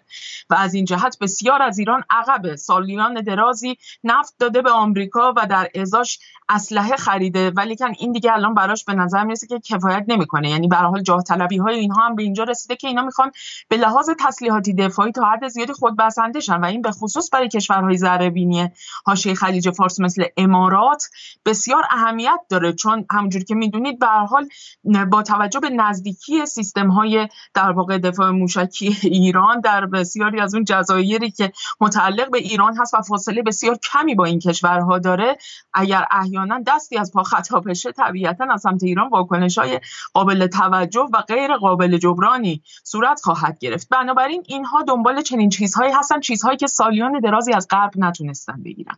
اینها متحد آمریکا بودن ولی کن آمریکا هرگز در حوزه های زیرساختی در این کشورها سرمایه گذاری ویژه‌ای نکرده. بنابراین الان از حضور چین و این روی کردش استقبال می‌کنن. از طرف دیگه خود چین پروژه های اقتصادی عظیم و بلند مدتی رو در دستور کار داره به همراه به هر حال کشورهایی که جز شرکای اقتصادی و متحدانش در حوزه های امنیتی سیاسی هستند و برای تامین امنیت پروژه های اقتصادی خودش چین هم نیاز به این داره که در واقع بتونه امنیت اون مناطقی رو که به خصوص این پروژه ها در اون جریان پیدا خواهند کرد و در حال حاضر هم در واقع کلید خوردن از جمله در آسیای میانه افغانستان پاکستان و غیره بتونه این امنیت رو تعمین بکنه. یعنی باید بتونه با عوامل بیثباتی و ناامنی در مسیر پروژه های انرژی و ترانزیتی تو این مناطق باید بتونه برخورد بکنه. خب عوامل این بیثباتی چی هستن توی این مناطق؟ جریاناتی هستن مثل جریانات تکفیری و گروه های مختلف سلفیستی که تغذیه میشن به خصوص از جانب خود همین کشورهای حاشیه خلیج فارس. پس به عبارتی به تعبیر خود پادشاه سعودی سر ما در کشورهای حاشیه خلیج فارس که این بار چین می‌خواد با پنبه این سر رو ببره و این پنبه چیزی جز در واقع مجموعی از تبادلات در هم پیچیده اقتصادی و مناسباتی که بتونه اینها رو در پیوند با چین به نوعی نقش مهار کننده داشته باشه نیستش.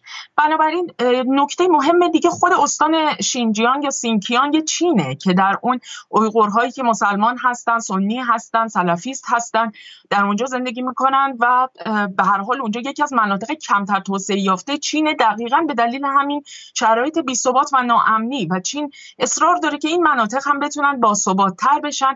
ضمن اینکه اعتراضات و ناآرامی هایی که اخیرا در چین اتفاق افتاد باز دوباره در این محدوده و با به نوعی به هر حال مسائلی پشت این قضیه هست به لحاظ امنیتی که براش اهمیت داره بتونه از طریق همین کشورهای حاشیه خلیج فارس این مسائل رو مرتفع بکنه. به علاوه نکته مهم دیگه اینه که رابطه در واقع چین با کشورهای حاشیه خلیج فارس قطعا منافع گسترده ای رو هم برای ایران به همراه میاره.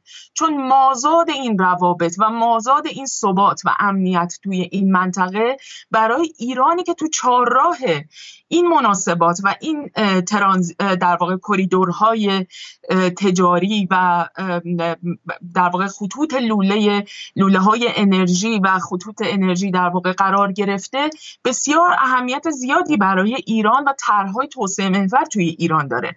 بنابراین بیشتر از این که بخواد در واقع افکار عمومی نگران یک لفاظی نجدید چیزی که بارها ممکن اتفاق افتاده باشه. ممکنه چین بارها مثلا پای بیانی های مشابه رو امضا کرده باشه.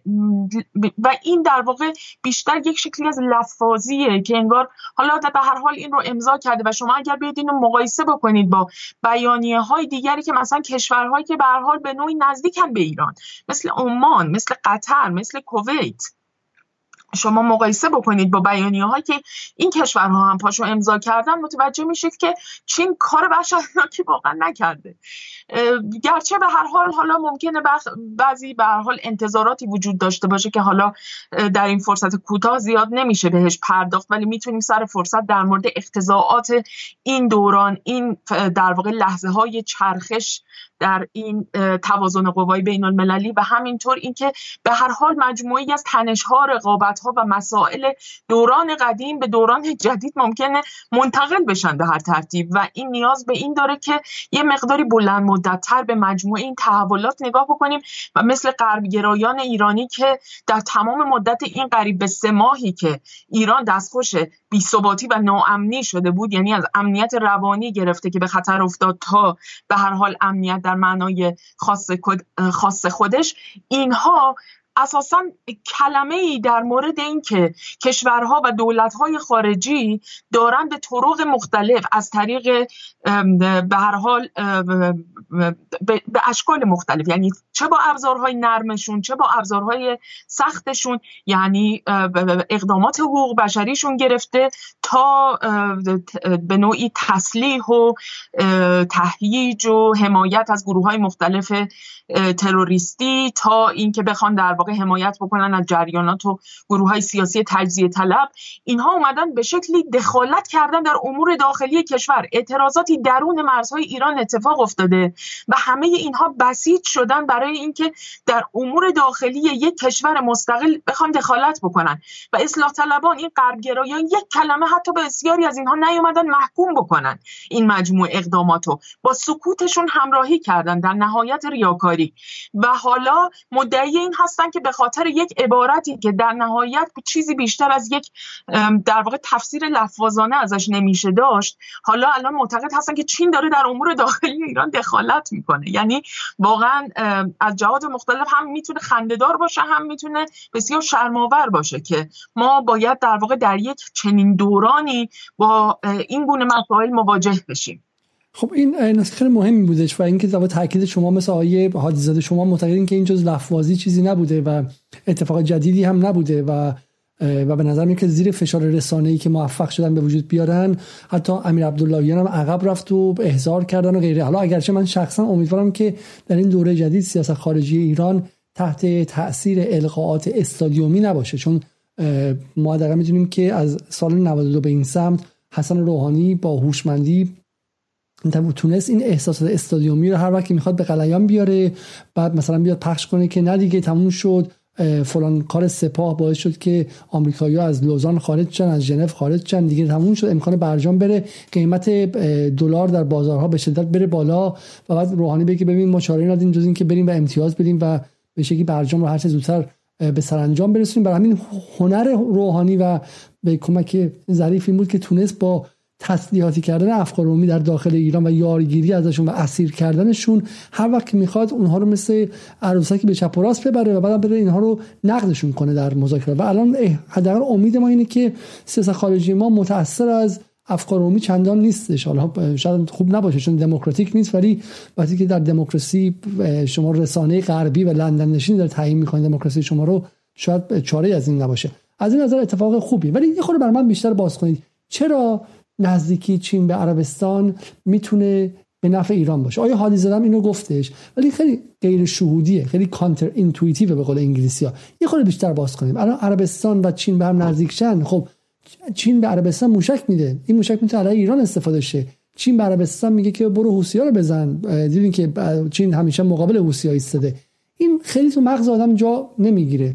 چون به نظر میاد که ما بودیم که اینو به هزینه دادیم. ماییم که تو بلوک غیر غربیم. عربستان هم غرب داره هم حالا داره چین رو پیدا می‌کنه. در حالی که ما به خاطر اینکه غرب نداریم و مجبوریم فقط با چین معامله کنیم چین هم برای ما تاختی بالا می‌ذاره و ما مجبوریم که به هر سازی که میگه برقصیم. برای ما خود باز کنیم که چرا اصلا شما برخلاف این نگاه هم شما هم آیه حادی زاده معتقدین نه اصلا این به نفع ماست. ببینید اولا یک تصویری که ارائه میشه در مورد مناسبات ایران با کشورهای مثل چین و حالا در وهله بعد روسیه همواره ما از سمت جریانات مشخصی با این قضیه مواجه میشیم که گویا ایران در یک موضع کاملا ضعیفی قرار داره و از سر ناچاری مجبوره که در واقع به هر طریقی که شده تا هر کجای ممکن امتیاز بده برای اینکه بتونه در واقع این روابط خودش رو با کشورهای مثل چین و روسیه برقرار نگه داره تا بیشتر از این ایزوله نشه. یعنی در واقع لب یکی از استدلال های جریانات غربگرا در داخل ایران اینه.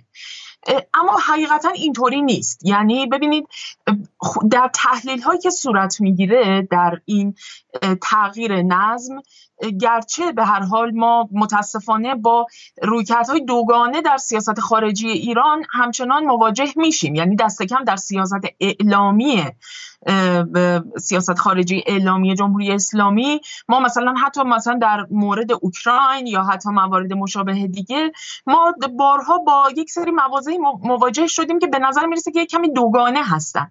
همین خب می‌تونه البته تردیدهایی رو به وجود بیاره که نکنه ایران واقعا نسبت به جایگاه خودش و نقش خودش در این چرخش در واقع نظم و تغییر نظم منطقه‌ای و جهانی واقف نیستش.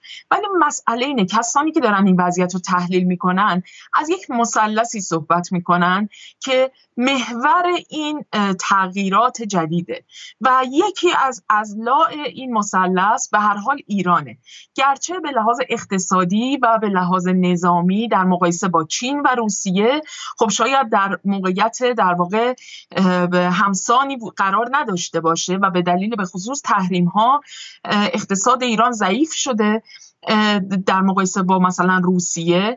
ولی کن مسئله اساسی اینه که موقعیت جو استراتژیک ایران پتانسیل ها و منابع و امکانات بسیار عظیمی که در ایران نهفته است این امکان رو به ایران میده در کنار توان نظامی و دفاعی ایران که به ویژه اون رو در یک در واقع در رده قدرتمندترین کشورهای جهان قرار داده از یک جهاتی. مجموعه اینها ایران رو در واقع به شریک استراتژیک و متحد کشورهای چین و روسیه به خصوص در حوزه های امنیتی و نظامی بدل کرده. و این امید وجود داره یعنی به هر حال کشوری مثل چین با پروژه عظیم راه ابریشم جدید یا همون کمربند و جاده این امید رو داره که در واقع با برقراری یک ثبات نسبی توی این منطقه ایران بتونه اون ظرفیت ها و پتانسیل های اقتصادیش رو هم شکوفا بکنه. یعنی این امید رو هم چین داره هم طبیعتا ما در ایران داریم و هم متحدان ایران دارن. چون زمانی که این مناسبات در هم تنیده ای که به حال وجود داره اگر چون ایران در این شرایط قرار بگیره و ظرفیت‌هاش آشکار بشه طبیعتا مجموعه متحدان ایران هم از این ظرفیت ها بهره خواهند شد. یعنی یک مجموعی از مناسبات متقابله. زمانی که چین با کشورهای حاشیه خلیج فارس که به هر حال با ایران در یک رقابت و تنش نسبی قالبشون به سر می بردن به خصوص در سالهای گذشته به خصوص بعد از وقای سوریه به این سو طبیعتا برای چین این قضیه خیلی اهمیت داره که از طریق قراردادهای تجاری اقتصادی بلند مدت که مشخصا هم در حوزه های زیرساختی در حوزه هایی که به در واقع عرصه های استراتژیکی مثل همکاری های نظامی و دفاعی و امنیتی مرتبط میشه اینها رو در واقع به شکلی مناسباتشون رو شرطی می‌کنه با خودش. به این ترتیب اینها دیگه نمی‌تونن منافع چین رو یعنی اون جایی که چین تصمیم داره که این کریدورها و این جاده ها این راه ها این مسیرهایی که در واقع قرار شاهراهای مختلف انتقال کالا باشن قراره که در واقع مسیرهای انتقال انرژی باشن و بخش زیادی از اینها قراره که از ایران بگذره. قرار شاهراه در واقع چهارراه و شاهراه عبور این مجموعه راه ها و کریدورها باشه. و این منافع چین هم هست همزمان. بنابراین عربستان سعودی که موشک داشته باشه نمی‌تونه منافع چین رو با موشک مورد تهدید قرار بده. ضمن اینکه به هر حال راه زیادی هم باقیه تا اینکه بخواد عربستان سعودی در موقعیتی قرار بگیره که بخواد به لحاظ نظامی تهدید خیلی جدی برای ایران باشه. چون به هر حال ایران در تمام این سالهایی که تحت فشار تحریم ها و ایزول، ایزولاسیون از سمت بلوک غرب بوده تونسته در واقع به شکل نامتقارن و نامتوازنی این توسعه و رشد رو پیدا بکنه و پیشرفت های خیره کننده ای داشته باشه که الان به هر حال بعد از این بحث موشک های هایپرسونیک خود غربی, رو، غربی ها رو هم تا حدی غافلگیر کرده. بنابراین عربستان سعودی راه زیاد داره و ایران به مسابه منافع چین و چین به مسابه منافع ایران کاملا نشون دهنده این هستش که شکلی از تقابل و در واقع منافع متقابل داره شکل می‌گیره که در واقع چین هم داره از قدرت خودش از موقعیت برتر خودش در حوزه های اقتصادی و تکنولوژیکی و پیشرفت های نظامی که داره داره از ابزارهای خودش استفاده می‌کنه برای اینکه بتونه این بازیگرانی که هنوز در یه هیته خاکستری قرار دارن رو در این منافع متقابل به شکلی شریک بکنه و از این طریق تنشهای نظامی و سیاسی و امنیتی رو توی منطقه به حداقل ممکن برسونه. چون این زامن مجموعه این پروژه هاست. بس واقع واقع بحث اینه که چین داره با این کارها که موشک به این به این شکل ساده سازی کنم که موشک های چین برای سعودی خطری برای ایران نیستش. چون اصلا قابل مقایسه نیست با موشک هایپرسونیک یا غیره. ولی کمک کردن به سعودی که بتونه از بلوک از از حل شدن تمام عیار در بلوک غرب فاصله بگیره و برای خودش مثل استقلال پیدا کنه بتونه به بلوک شرق نزدیکتر شه. و اینه که کمک به چین به ایرانه. در واقع ایران هم که داره نگاه می‌کنه حالا نه ایرانی که در رسانه ها می‌بینیم و اون به شکلی میگم مثل باد هر روز به این سمتی میره ولی ایران اون خرد مستتر در سیاست خارجی ایران حالا بشه نظام خرد سیاست خارجی نظام که این 42 سال رو تونسته این مسیر پرپیش و خم و بیاد اون هم خوشحاله از اینکه چین داره به سعودی نزدیک میشه و با خودش می‌کنه که حالا سعودی و ما تنشمون کوتاه مدت تنش ابدی نخواهد بود. ولی اینکه تو سعودی از آمریکا کندی اتفاق خوبیه. خب برسیم به این نقطه پایانی و بخش پایان صحبت با شما. در این صورت خب بحث امارات چی؟ خیلی میگن که نه نه نه. چین برای اینکه داره از این واقع اینها گاو شیرده به چین چین هم شدن. چین می‌خواد اینها رو بدوشه. چه بسا که داره چین پشت پرده معامله می‌کنه. داره به شکلی وجه المصالحه میشه سرزمین ما و سر قضیه جزایر سگانه این حرفا با حرفای خانم نصرآبادی و علیزاده قابل سازگار شدن و جمع شدن نیستش. سر جزایر چرا چین این کار کرده؟ ببینید بحث جزایر اولا که خب ایران اساسا بحث به لحاظ حقوقی طرح دعوا علیه این جزایر رو به رسمیت نشناخته و در واقع اینها رو از طرق مختلف مثلا یکی از نمونه ها ثبت بین المللی این جزایر و زیست بوم این جزایر به عنوان بخشی از میراث در واقع محیط زیستی ایران هستش که مثلا جزیره ابو موسا از این جمله است. یعنی یکی از این جزایر سگانه که مورد ادعای گذاف اماراته این اقدامات رو ایران انجام داده. بنابراین به لحاظ حقوق و اون دو در جزیره دیگر هم در واقع در پروسه هستن. یعنی مراحل اولیه ثبت اونها هم انجام شده. بنابراین ببینید اساسا این این شکل از در واقع ادعاهایی که از سمت امارات مطرح شده به نوعی میشه گفت که بخشی از یک جنگ و تنش حالا شاید نمی‌دونم بشه گفت زرگری یا به هر حال ادعاییه که امارات سالیانی که داره مطرح می‌کنه به خصوص تحت فشار بلوک غرب و به خصوص با توجه به اینکه امنیت بسیار شکننده ای داره. خب شما می‌دونید فاصله بسیار کمی وجود داره بین در واقع این جزایر تا امارات و اگر احیانا زمانی اینها در چنین توهمی باشن که می‌تونن در واقع به زور قوای نظامی مثلا بخوان تعرضی بکنن به خاک ایران و به در واقع سرزمین ایران و به تمامیت ارضی ایران که این جزایر هم جزشه بخوان تعرض بکنن. شما می‌دونید فاصله بسیار کمی یعنی یکی از موشک های کوتاه برد ایران کفایت می‌کنه برای اینکه دبی دیگه در واقع این به نوعی ما مثلا برنامه داشتیم با یه اخوت تو این برنامه ها توضیح دادیم که چگونه تمام تصفیه کننده های آب امارات در حاشیه خلیج فارس ساخته شده. برای همین خیلی راحت ایران با زدن فقط به شکلی تصفیه خانه های امارات می‌تونه تمام سیستم آب آشامیدنی اونجا رو از بین بره و امارات از نظر امنیت ملی کشور بسیار آسیب پذیر مقابل ایران و خود امارات هم این رو می‌دونه و برخلاف حالا قصه های رسانه‌ای که هر از گاهی میشه ولی سیستم حکمرانی و سیاست گذاران امارات برای همینه که با ایران کار می‌کنه سعی می‌کنه که ایران رو هر از گاهی راضی نگه داره سر دور زدن تحریما به ایران کمک می‌کنه و امارات از این تبدیل دشمن ایران شه کاملا حذر داره و سعی می‌کنه که به شکلی روابط رو همواره در یک سطحی نگه داره و تنش رو داره کنترل می‌کنه. برای همین در مورد این شکی نیستش. برگردیم به چین. ولی چین چرا این کار انجام میده؟ چین چرا نقطه حساس رو دست می‌ذاره؟ ببین حالا ما توی اون اسپیس هم که با هم دیگه صحبت کردیم من خودم شخصا معتقد بودم که در واقع باز به این علت که شما گفتین که چون چین احساس می‌کنه که این خطری برای ایران نیستش. دقیقا همینه. یعنی اولا اساسا چین به هیچ عنوان بحث تمامیت ارزی ایران رو به هیچ عنوان زیر سوال نبرده. دوما اینکه در اون بیانیه هم در مورد این مسئله صحبت کرده که راه حل مثلا مناقشات در واقع شیوه های صلحآمیز و گفتگوه به این معنی نیستش که خود اون مسئله رو به رسمیت شناخته. در واقع داره در مورد شیوه حل منازعات که در واقع چیز جدیدی هم نیست. رویکرد چین اساسا در منازعات بین المللی در نقاط مختلف همواره همین بوده.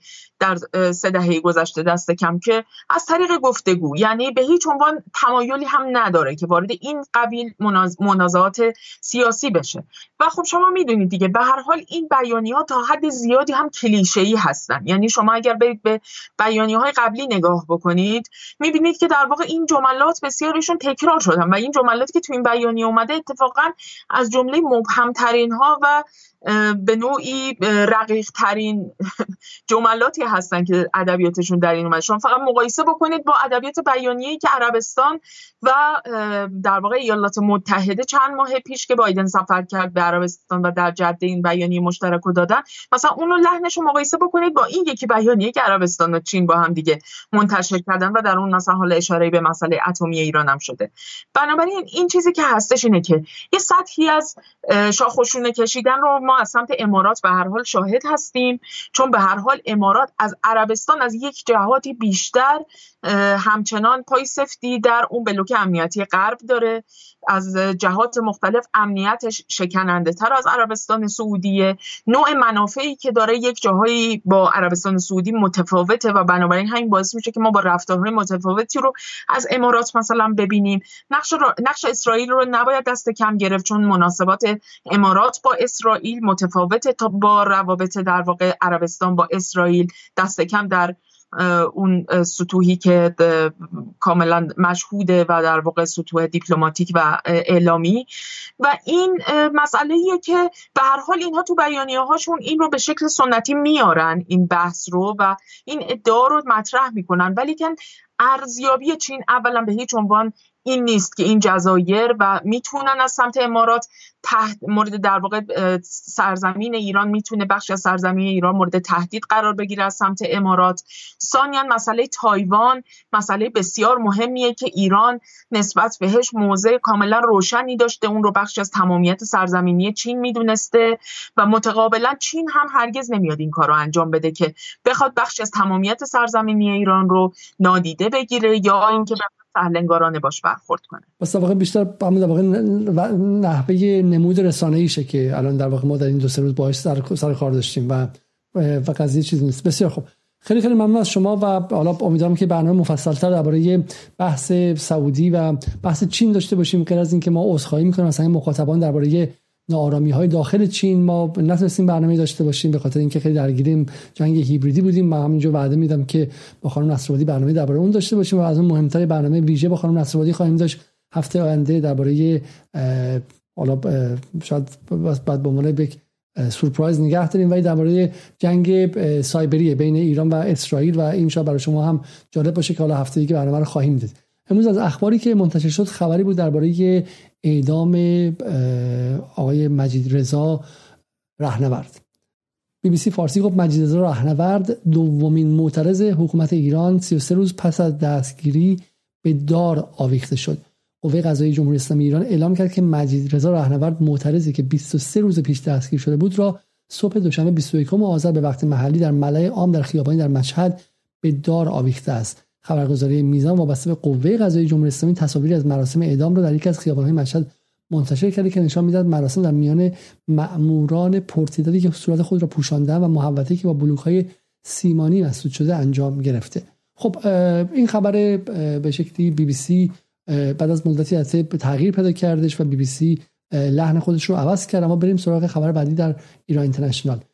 اینترنشنال میگه دومین اعدام در ارتباط با خیزش سراسری خاکسپاری مخفیانه پیکر رضا رهنورد به دست ماموران. با وجود تداوم هشدارهای بین‌المللی خبرگزاری میزان از اعدام مجید رضا رهنورد یک معترض جوان دیگر در مشهد خبر داد.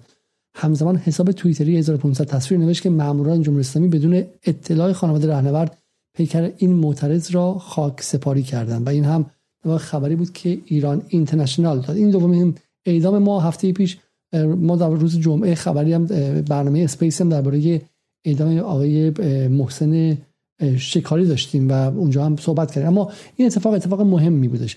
محسن شکاری در بین معترضین بود و به شکلی به یکی از ماموران نیروی انتظامی حمله کرده با چاقو. ولی از دل معترضین این کار شروع شده بود.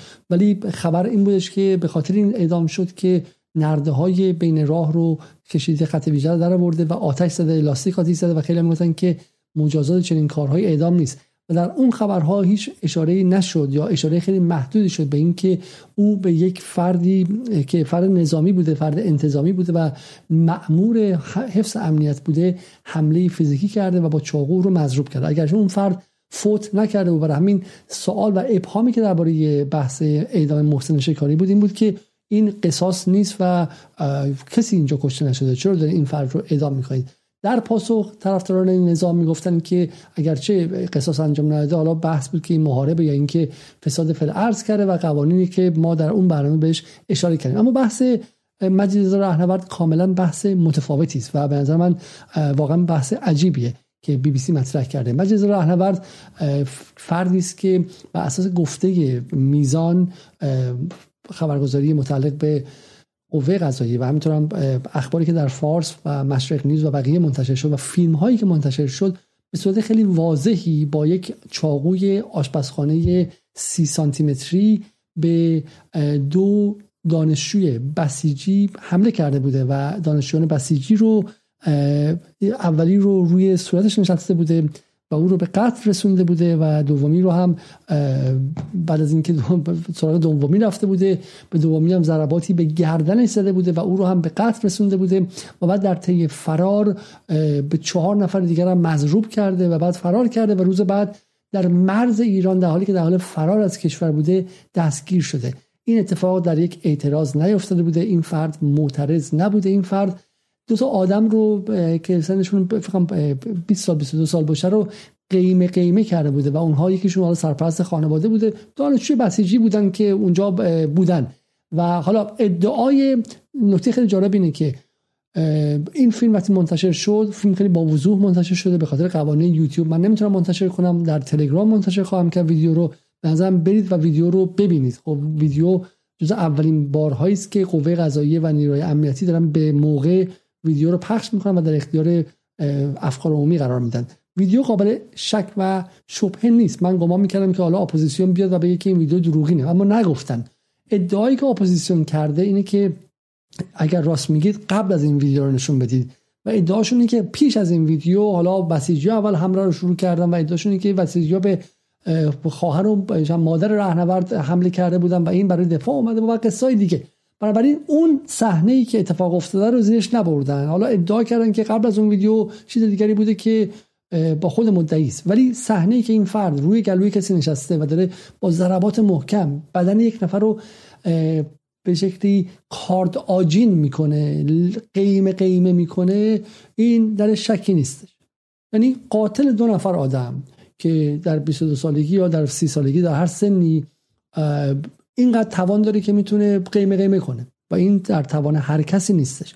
ما در جدال درباره اعدام بالا موضع خاصی نداریم. من شخصا با اعدام مخالف هستم و دلایل خاص خودم رو دارم اعتقاد شخصی خودمه.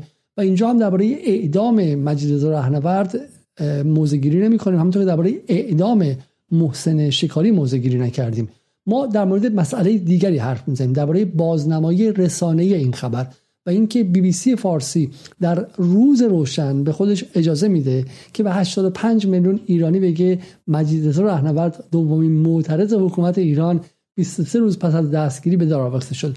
و این یک دروغ نیست. این نزدیک 4 5 تا دروغه که در یک جمله متمرکز شده. یعنی حسن و حسین دختران مقاوی قند. دیگه اندم مقاوی قند. یعنی اینقدر این جمله واقعا بی‌معنیه. مجلس راهنورد دومین معترض نبوده. مجلس راهنورد یک آدمی بوده که یه قاتل بوده. یه آدمی بوده که دو تا آدمو کشته. و اون دو تا آدم مادر دارن خواهر دارن پدر دارن فلان دارن. اصلا اعتراضات به کنار سیاسی بودنش هم به کنار فضای امروز جامعه ایران به کنار. حالت عادی هم بود. اون دو تا خانواده ها قصاص می‌خواستن. خب اصلا جای دو دانشجو بسیجی بذارید که مجلس راهنورد دو تا چه لات چاوکش دیگر رو نشست رو گلوشون زد. بازم طبق قوانین ایران قوانین اسلام قوانین اون کشور و اون منطقه این فرد باید محاکمه می‌شد و قصاص می‌شد. و اسم این آدم معترض نبود.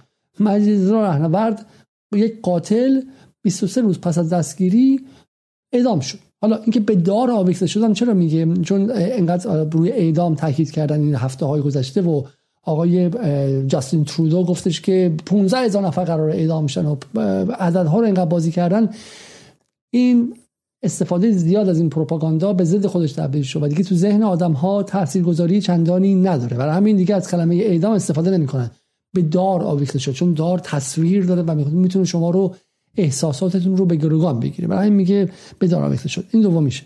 حالا اینکه چرا 23 روز بود مدعی العموم و دادستانی و غیره گفتن که به این علت 23 روز بود که این آدم میگم دو نفر رو جلو چشم همه کشته در روز روشن کشته.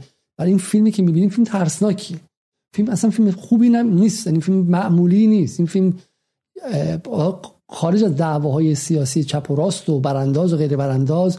این فیلم واقعا جامعه ایران کسایی که دیدنش متشنج می‌کنه و میریزه. یعنی احساس امنیت روانی رو نابود می‌کنه. یادتون باشه حدود سه ماه قبل یا چهار ماه قبل از این قضایا در تابستون یک تصویر اومد که پسره با قمه اومد و به ماشینه زد و گفت کیفو گرفت و رفت. و این فیلم همه ترسیده بودن. یعنی آدم هایی که من میشستم از زن و مرد 70 80 ساله تا آدم های جوون ترسیده بودن تو خیابون برن. تو ماشین ترسیده بودن. این کارهای اینجوری امنیت روانی جامعه رو متلاشی می‌کنه. حالا این آدم هم فیلمی ازش اومده بیرون که تو روز روشن وسط خیابون نشسته روی گلوی یکی و تق تق تق تق تق تق این فیلم های جنایی هالیوودی داره می‌زنه. و این باعث میشه شما تو خیابون راه بخوای بری بترسی. تو برانداز هم باشی از دیدن این فیلم وحشت می‌کنی تو خیابون راه بری. چه برسه حالا برانداز نباشی. و بگذاریم که کسی که حالا اونجا بوده دانشجو بوده. حالا دانشجو بسیجی بوده. اومدن اینا به عنوان لباس شخصی تو خیابون برن. ولی حمله کننده اون بوده و این در مقام دفاع که نبوده که. یه نفر در مقام بچه سوپرمنی که از خواهر مادرش مقابل یه بسیجی دفاع کرده. اینو زده کشته. مثل فیلم ها پرت کرده اون ور رفته سراغ بسیجی دوم. بسیجی دوم کشته. بعد تازه فرار کرده. چهار نفر دیگه هم سر راه زده و مضروب کرده. این اصلا باور نکردنیه. و این رو تبدیل کردن به قهرمان و super hero. این رو تبدیل کردن به یک خسرو گل سرخی و کرامت الله دانشیان. اینو تبدیل کردن به یک استوره به غلامرضا تختی. یه سطحی از دناعت و بیشرفی و سطحی از به قول معروف سخافت اخلاقی می‌خواد که واقعا تو این هفتاد روز به ما تزریق شما ما دیگه تعجب نمی‌کنیم. یعنی واقعا اگه این کارو بی بی سی سه ماه پیش کرده بود من مطمئنم صدای خیلی در میومد. و الان اینکه آدما از روش رد میشن و براشون تعجب برانگیز نیست یا دیگه سر شدن برای اینکه بی بی سی با مغز و روان جامعه ایران کاری کرد که دیگه این چیزها عجیب نیستش. اما بریم خبر بعدی رو یک بار دیگه نگاه کنیم. حالا در اینجا من اینو نمی‌بینم. و ما ایران ایران اینترنشنال خبر خیلی جالبی که استفاده کرده بود. اشاره به کشتیگیر بودن مجلس راهنورد کرده بود. بعد عکس رو هم نگاه کنیم هم عکسی که بی بی سی انتخاب کرده هم عکسی که ایران اینترنشنال انتخاب کرده. هر دو تصویری با موهای بلند با چهره خیلی متفکرانه و عینک به شکلی گرد و آدمی که خب مظلوم مثلا چجوری میشه این قاتل باشه؟ ولی خب قاتل قاتله. مگه توی این قاتلای سراسری که شما در آمریکا می‌بینید این اتفاق نمیفته نگاه کنید من یه حرفی می‌خوام بزنم اینجا حرف خیلی پیچیده ای نیستش. اگر شما در آمریکا کسانی که با اعدام مخالفن میگم من خودم شخصا با اعدام مخالفم به دلایل خودم. اما در آمریکا هم خیلی با اعدام مخالفن. دموکرات ها خیلیشون با اعدام مخالفن.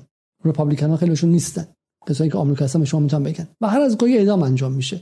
یک نفر می‌ذارن روی صندلی الکتریکی و می‌کشن. بعضیا 20 سال دادگاهشون طول کشیده بعضیا کمتر طول کشیده بیشتر.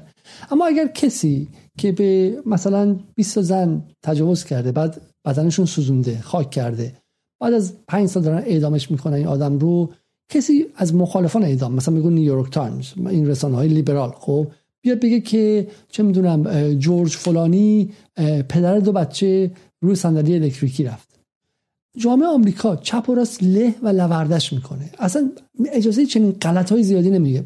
میگه تو بگو که جورج فلانی قاتل پنجاه زن روی صندلی الکتریکی رفت. و صندلی الکتریکی مقاله بعدی بنویس که این کار خشن این کار قصیر و قلبانه است این کار ضد انسانی در قرن 21 اعدام بد است خر است گاو نر است. همه داره بگو. تو حق نداری که تو تیتر خبرت بیای از طرف که قاتل بوده قربانی بسازی. این این دیگه پروپاگانداست. پروپاگاندای بسیار کثیف و بسیار غیر قابل بخششیه. کسی که دو تا آدم زده کشته معترض نیست. حالا من حتی اگه جز معترضین باشم باید عصبانی شم. آقا من معترضم. من تو خیابون رفتم حد اکثر سنگ برداشتم. گفتم آقا چه می‌دونم مرگ بر جمهوری اسلامی. آخرش اینه دیگه. آخرش گفتم آقا مثلا فوش بد فوش کافدار دادم به هر کسی. فوش دادم. فوش دادم و این یه جرمی داره ولی اینکه با چاقو بشینم رو بدن کسی کارد آجینش کنم بعد جنازهشو پرت کنم یه بر دیگه با لگد با دستای خونی تمام سر خون برم نفر بعدی کارد آجین کنم این که دیگه اعتراض نیستش که. برای همین شماهایی که معترض بودین تو خیابون ها شما برین به بی بی سی اعتراض کنید بگید چیکار داری می‌کنی؟ چرا داری ما رو می‌ذاری کنار یک آدمی که احتمالا یه جایی از مغزش کار نمی‌کرده یا یه جوری کار می‌کرده؟ و این چون آدم یک لحظه قاتل نمیشه. بگید شما برای کشتن یه نفر ممکنه ولی با دیدن بازی کامپیوتر اینا این سطح از خشونت یه چیزی داره یه چیزی داره. و حالا می‌تونید بگید تو بچگیش اینم قربانی بوده از این قصه ها می‌تونید بگید ولی بالاخره قاتل بوده. معترض نبوده قاتل بوده. خب و در اعتراض هم اتفاق نیفتاده. حالا اینکه تاثیر هیچ کس و شنیدن اون آهنگ آقای شاپور بوده و اینها میشه از این فیلم ها میشه ساخت و مستند میشه ساخت که تاثیر مثلا هنر خشونت ورز با پول سعودی چی بوده و تلویزیون سعودی چی بوده و تبهکاران مثل پوریا زراعتی توی تبدیل این آدم به قاتل چه نقشی داشتن. همه این کارا میشه کرد. ولی خروجی این بوده. مجید رضا رهنورد اونجا قاتل بوده و این قاتل بردن در دادگاه بهش حکم می‌دادن. حالا این حکم ما بهش علاقه نداریم. خب معتقدین در قرن 21 نباید اعدام شم. مشروعه. ولی این آدم معترض نبوده. این نکته. خب دو کشتیگیر هم نبوده. این آدم منم خیلی منم کشتیگیرم. من شطرنج بازم. من شطرنج بازم و به ادبیات خیلی علاقه دارم. در جوانی شعر می‌گفتم. شعرها این بر اونور می‌خوند. همه اینا هستی ولی اگه من یک نفر بزنم بکشم و قتل عمد باشه و از روی قصاوت منم باشه شما نمی‌تونی بگی که علی علیزاده مثلا چه می‌دونم که در کودکی شعر می‌گفت و با بچه های گربه خیلی خوب بازی می‌کرد. خب خیلی مهربون بود. به سگای ولگرد قضا می‌داد. حکم زندان گرفت مثلا اعدام شد. دیگه این نیست.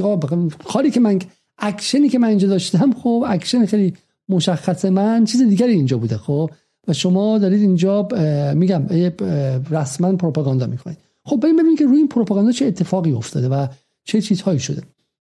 خب بعد از این اتفاق یک انفجاری از خبر از بی بی سی فارسی اومد. یعنی ما نفهمیدیم که آقا برای چی دارن اینا اعدام می‌کنن. ولی یه انفجاری اومد که بی اطلاعی مادر مجید رضا راهنورد از اجرای حکم اعدام در آخرین دیدار فرزندش اعتراض سفیر چین اعتراض وزیر خارجه سابق سوئد اعتراض فلان اعلام تسلیت فلانی فلان. انفجار این یعنی یک دو سه چهار پنج یا پنجاه تا خبر تو بی بی سی توی اینستاگرامش اومد توی اینستاگرام ایران اینترنشنال اومد و دیگه اصلا جای سوال بر ما نداشت. تصویر شما ببین. تصویر اینه. بی اطلاعی مادر. مادر و بچه دارن به همدیگه نگاه می‌کنن. خب؟ خب اسقر قاتل هم مادر داشت. شما آلبوم خانوادگی اسقر قاتل رو دیدی بچگیش؟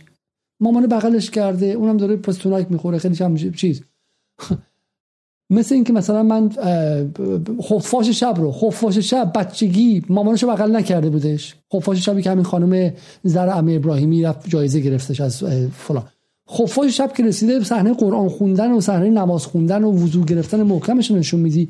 این که می‌رسه مادره داره عاشقانه بهش نگاه می‌کنه. و این نکته خیلی مهمیه. ببینید انقدر از این تصاویر عاطفی استفاده کردن بلافاصله بعدش که شما سوال اصلی یادت بره. حال برچی ادامش کردن. معترض بود یا نبود؟ یا مثلا بعدش بی بی سی رفت صفحه اول عوض کرد. دیگه معترض نبود. در در این بعد یکی دو سال فهمیدن که اوضاع خرابه و میزانم به موقع وارد شد. بی بی سی خیلی یواشکی دوید و صفحه اول عوض کرد و نوشت که دومین اعدام پس از اعتراض ها wording رو کلمات رو عوض کرد که نگه دومین معترض. کرد دومین اعدام پس از اعتراض ها ولی اینقدر خبر تا موقع آورده بود که من شما ذهنمون گیج باشه. مثل تق تق تق تق ضربه خورده باشه نپرسیم که اینکه معترض نبود. تو چه صبح دروغ گفتی؟ خبر هفته صبح تو گفتی دومین معترض. این معلوم شد معترض نبوده. فیلمش در اومد و غیره. سوال نکنیم تعدد خبر وظیفش گیج کردن ما و بمباران ذهنی ماست. خب ببینید از اخبار دیگه ای که حول این قضیه اومد چیه. یه این چیزها شلخته امروز در اومده و ترتیب نداره. عذر می‌خوام. میگه از امروز هر کی در هر لباسی به اسم برانداز و کوفت و زهرمار صحبت از خشونت پرهیزی کرد محکم بزن تو دهنش. تا حالا 700 صغیر و کبیر مردم رو کشتن حالا شروع کردن رسما اعدام می‌کنن. تنها راه آتش است و بس. کوکتل به دست و خیابان. کسی دیگه هم کسی دیگه هم کسی بحث راهپیمایی مزخرف سکوت نکنه. حالا این خشونت طلبانشون اومدن سر کار و میگن که حالا که اینجوری شده باید بریم و بکش بکش رو بندازیم و کوکتل مولوتوف انجام بدیم این نکته خیلی جالبیه. من دیروزم در توییتی گفتم این رو. گفتم من با ایدان مخالفم. اما کسانی که بذارم برای شما بخونم اصل توییت رو. اما کسانی که تا دیروز داشتن اربده می‌زدن که امسال میده کشته سپاه مرگ بر کل نظام یا فیلم سلاخی شدن بسیجی ها رو تو واتساپ همدیگه میدارن می‌گفتن ببین ببین چجوری زدن. شو حقشونه پدر سوخته حقشونه چی خوردن؟ جون به به که کیف می‌کردن؟ چشمشون پر از شهوت خونالود می‌شد. پیام خصوصی می‌دادن که میایم لندن با تو این کارو می‌کنیم. به اون یکی همینطور به فلان. یا کسانی که آره می‌گفتن که بعد از انقلاب خودمون تناب دار گردنتون میندازیم. و در ذهن خود تناب دار تو را میبافتند و از عکس انداخته بودند. تناب دار آقای خامنه ای این اون. از قرار بود که از چنارهای ولی اصر چوبه آویزون کنن از هر چنابشون یه دونه آخون بندازن زمین. اینها الان برای ما گاندی و ماندلا شدن و میگن خشونت خشونت جمهوری اسلامی خشونت می‌کنه خوش تو رفتی بسیجی بکشی. تو رفتی اعلام جنگ کردی. رفتی بهشون میگی من می‌خوام تو رو بکشم. بقای طرف رو به خطر انداختی. طرف اومده داره داره بقای تو رو به خطر میندازه. چرا مشکوکی؟ چرا تعجب می‌کنی؟ حالا بگذاریم قضیه این آدم تازه اصلا اونم نیستش. یعنی این اعدامی که حالت عادی هم بود به عنوان قصاص در این کشور انجام می‌شد. خب این نکته نکته مهمیه که این کسانی این مدت خیلی زیاد درباره اعدام حرف زدن و در این یه هفته اخیر روی خشونت طلب بودن اعدام حرف زدن که تا هفته پیش داشتن می‌گفتن که کدوماتون اعدام می‌کنیم کدوماتون رو با دار انجام میدیم کدوماتون رو تو دریا میندازیم و غیره. چی شد که شمایی که هفتاد روز دنبال خشونت و انتقام بودید حالا رسیدید به این نقطه به این نقطه ای که بخواید نشون بدین که این اعدام ها باعث انزجار مردم و باعث ناراحتی مردم شده. سوال من روز سوال خیلی فلسفی کردم که این رو می‌پرسن در کلاس های فلسفه که اگر یک راننده قطاری داره میره مثلا چه می‌دونم در مقابلش یه نفر بسته شده به قطار به ریل مثلا می‌خوام 11 نفر به ریل بسته شدن و اگه بتونه خط راهن عوض کنه بره اونور یک نفر فقط باشه آیا مجازی که سرنوشت رو عوض کنه و بره مثلا تعداد کمتری کشته شن سوال اینه که اگر بشار اسد در بهار 1990 می‌تونست مثلا با یک سطحی محدود و به شکلی مشروع از به شکلی احکام سنگین به کسانی که خشونت ورزی کرده بودن فضا رو کنترل و مهار کنه و مانع این بشه که جنگ داخلی بشه و ارتش سوریه از هم بپاشه و بعد چه می‌دونم 500 هزار نفر کشتشن و 10 میلیون نفر به آوارگی برسن آیا این کار وظیفه حکومت بود یا نبودش؟ بالاخره حکومت ها مدیریت توحش رو در اختیار دارن. مدیریت خشونت در انحصار حکومت هاست. تعریف حکومت اینه اینه که مردم حق خودشون رو در اعمال خشونت تفویض می‌کنن به حکومت که حکومت این کار رو به منظور ایجاد امنیت عمومی انجام بده. اینا دیگه الفبای علوم سیاسی و فلسفه سیاسیه. برای همین اینکه حکومت این خشونت رو انجام بده اگر به شرطی که بتونه امنیت رو برقرار کنه عجیب نیست. ولی شما سه هفته قبل نه یه هفته قبل دنبال اعدام کشتن شماجین کردن ترور جوخهای ترور. هیچ کس می‌گفت وقتی رفتین تو خیابون و معمور ترکوندین همین سروش لشکری که من امیدوارم یک وکیل وکیل مردمی و ملی تو لندن پیدا شه و این آدم به عنوان تبهکار بودن. عنوان تبلیغ تروریسم ببره دادگاه. ببره دادگاه بگه اون پولی که از 400 هزار دلاری که در NFT گرفتی اصلا از کجا آمد چی شد که بعد از اون تغییر موضع دادی یه دفعه؟ پول از کجا میاد؟ تغییر موضع از کجا میاد؟ چی میشه؟ چی میشه؟ و بعد شما دنبال ترکوندن نیروی انتظامی بودی. حالا الان دنبال اعتراض به به خشونت اعدام هستید این هم دومی اعدام در کمتر از یک هفته خاکسپاری مخفیانه پیکر مجزا رهنورد که اینم در واقع تاکیدش روی خاکسپاری مخفیانه این قضیه است. حالا بگذاریم که ویدیویی در بی بی سی منتشر شده که دارن داد می‌ذارن شهید راه میهن شهید راه میهن که واقعا تعجب برانگیزه که شهید راه میهن کسی است که اینقدر چاقوکشه من به عنوان کسی که در تاریخ مبارزاتی ایران شهدای راه آزادی و قهرمان راه آزادی فراخی یزدی ها و ملک متکلمین و بعد میاد به بحث ملی شدن صنعت نفت و بعدم به انقلاب و قبل از انقلاب ساواک و غیره از جزنی و از از خسرو گل سرخی ما رسیدیم به مجید رضا رهنورد که چاقو سی سانتی رو باش کارداجی می‌کنه آدم ها رو و اینا میشن شهید راه میهن و این عجب میهن ترسناکی است که اینا شهیدشن. همین محمد پوری که حالا اونم بعد جز کسایی که امیدوارم زمانی بتونه کارش به دادگاه برسه میگه عکسایی که از داخل زندان قبل از اعدام مجید رهنورد با مادرش جمهوری اسلامی پخش کرده یا اجازه پخشش داده خیلی احساس مردم درگیر می‌کنه. لبخندشون و حتی فکر کنم فیلتری که روش گذاشتن. ما که مثل جمهوری اسلامی ارزشی ها کفتار خونخوار نیستیم طبیعی احساساتمون درگیر شه. اما هدف همین بود. و من متوجه نشدم چرا دوستانم چنین چیزی رو بدون هیچ ارتباطی در کنداکتور گذاشتن. آقای رضا جنگجو میگه که من می‌تونم به خشونت اعتراض کنم. ما می‌تونیم. چون از اول گفتیم نه به خشونت. سنگ سنگسار شدن پلیس رو محکوم کردیم. قطع های رو محکوم کردیم. شاهچراغ رو محکوم کردیم. الان هم زبونمون درازه. ولی شمایی که از روز اول ترویج خشونت کردی نمی‌تونی اعتراض کنی به واکنش خشونت آمیز حکومت. سعید افکاری برادر نوید افکاری میگه که سلام. ما خانواده افکاری با تمام وجود شرایطی که شما خانواده معترضین محکوم به اعدام در آن هستید را درک می‌کنیم. و لحظه لحظه این زجر را زندگی کردیم و می‌دونیم شما به هر راهی که تصور کنید ممکن است عزیزانتون را نجات دهد چنگ چنگ خواهید انداخت. اما از اما حکومت با علم به این موضوع همچنین با تهدید تلاش می‌کند شما را به سکوت وادار کند و غیره. حالا این سیما ثابت میگه علی خامنه‌ای مسئول قتل و اعدام مجید رضا رهنورد است. پیرمرد 80 ساله کمر به قتل جوانان ایرانی بسته. جمهوری اسلامی تا هست قتل و اعدام هم هست. موثرترین استراتژی مبارزه اعتراض و اعتصاب سراسری است چنانکه سیستم اداره کشور فلج شود.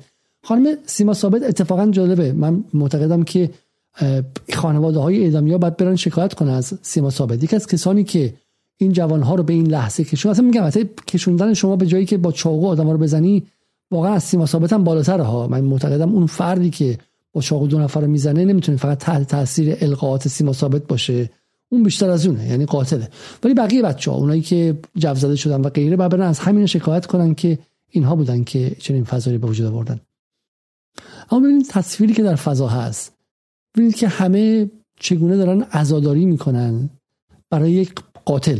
خیلی ساده بخوام بگم بدون اینکه اصلا بدونن بعد ترکوغلی میگه طرف با چاقوی قصابی محلی رو به هم ریخته. دو نفر به قصد رسونده چهار نفر رو سخت مجروح کرده. و فیلم این جنایت هست و خودش اعتراف کرده و خودش خواستار سریع سریع اجرا شدن مجازاتش بوده. اون وقت باز یه عده احمق هشتگ راه میندازن. نه به چی؟ مظلوم فلان. نفر بعدی هم که باز هم چه می‌دونم باز هم این توییت هایی که من متاسفم توییت ها واقعا ربطی به برنامه امشب اونقدر نداره. بریم سراغ این نکته خیلی مهم که من خودم انتخاب کردم و اونم بحث اقتصاد نیوزه. میگه اعدام که از دستگیر شدگان در مشهد. این نکته خیلی مهمیه. ببین ما بی بی سی رو نشون دادیم و ایران اینترنشنال هم نشون دادیم. اما اونها خب وظیفه‌ش مشخصه. اقتصاد نیوز در ایران اداره میشه و مشخ... معروفه که یکی از دوازده رسانه وابسته به اتاق بازرگانی ایرانه. یعنی اتاق بازرگانی ایران که در تمام این سالها منافع وسیع برده. ادهی معتقدم مثل آقای راخور که مهمان جدال بودش استاد دانشگاه شهید بهشتی. به یک چپاول و قارت ملی در دوره حسن روحانی دست زده. رسانش میگه که اعدام یکی از دستگیر شدگان در مشهد. خبرگزاری میزان خبر داد. صبح امروز مجید رهنورد از بازداشت شدگان اخیر در مشهد در ملعه عام اعدام شد. او دومین اعدامی اعتراضات اخیر پس از محسن شکاری است. این خبر که شما می‌خونی فکر می‌کنی که معترض داره می‌کشه. جمهوری اسلامی داره معترض می‌کشه. خب؟ حالا شاید بشه رفت عقب و بعد فهمید که چرا این چیزا رو می‌تونن بنویسن اینها. خب چون جمهوری اسلامی معترض کشته اگر معترض کشته شما تا صبح مغز درد دارید که جمهوری اسلامی حکومت داعشی که جوانان بیگناه وطن را اعدام یا به قتل میرسونه. دقت کنید خب. چرا؟ چون خبر اینه که خبر اینه خبر اینه که خبر اینه که یکی از معترضین رو کشته. اقتصاد نیوز داره دروغ میگه که حتی ایران اینترنشنال نتونسته بگه. و این در داخل ایران داره منتشر میشه. دقت کنید. در داخل ایران وبسایتی وجود داره که منافع داره. از فولاد مبارکه پول گرفته. اسمش تو لیست رسانه‌ای بود که از فولاد مبارکه پول گرفته. رو بورس ایران تاثیر داره. رو قیمت دلار و طلا تاثیر داره. و میاد می‌نویسه که مجید رضا رهنورد از بازداشت شدگان اخیر در مشهد در ملای عام اعدام شد. و به شما این احساس میده که جمهوری اسلامی رفته بچه معترض گرفته. احتمالا چون گفتن زن زندگی آزادی و اعدام کرده و این احساس نفرت احساس انزجار رو در دل مردم میکاره و دروغ میگه. خبر بعد این باشه که خبر خبرگزاری میزان گفته بود که مجلس راهنورد قاتل دو دانشجو به اسم دانیال نژاد و غیره و غیره که من اسمشون خاطرم نیست اونها اعدام شدن. خبر این بوده. میزان این رو گفته و اقتصاد نیوز اومده خبر رو برگردونده. دقت کنیم ما داریم در کجا زندگی می‌کنیم. دشمن خارج مرزها نیست. دشمن در ریاض نیست در اسرائیل نیست در لندن نیست. دشمن داره همزمان که خبر اسرائیلی و سعودی رو به ذهن جوانان شما تزریق می‌کنه تا لایه بعدی معترضین رو بسازه و امنیت رو به هم بزنه همزمان هم از زیر داره چپاول می‌کنه. و چرا عصبانیه؟ چرا عصبانیه؟ چون سهمش از اقتصاد رانتی ایران از سال گذشته که حسن روحانی بود 20 درصد کمتر شده. داره انتقام می‌گیره. داره انتقام می‌گیره که برگرده به همون اوج حرم چپاول. الان یه طبقه رفته پایین و عصبانیه. و کسی تو ایران نیست که بره اقتصاد نیوز رو بگیره. یا اقتصاد نیوز تو دشمن امنیت ایرانی دشمن امنیت مردم ایرانی. چرا؟ چون خیلی از اون نهادها دستشون با اقتصاد نیوز و دستشون با کارفرمای اقتصاد نیوز اتاق بازرگانی اینجاست تو یک کاسه است. و همین زورشون به هم نمی‌رسه. این داستان هیبریدی اخیر داستان مهمی است. دقت کنید. این داستان اگرچه از بیرون اومد و جنگ دشمنان خارجی بود اما در این جنگ زینفعان داخلی داشت در بورژوازی ایرانی.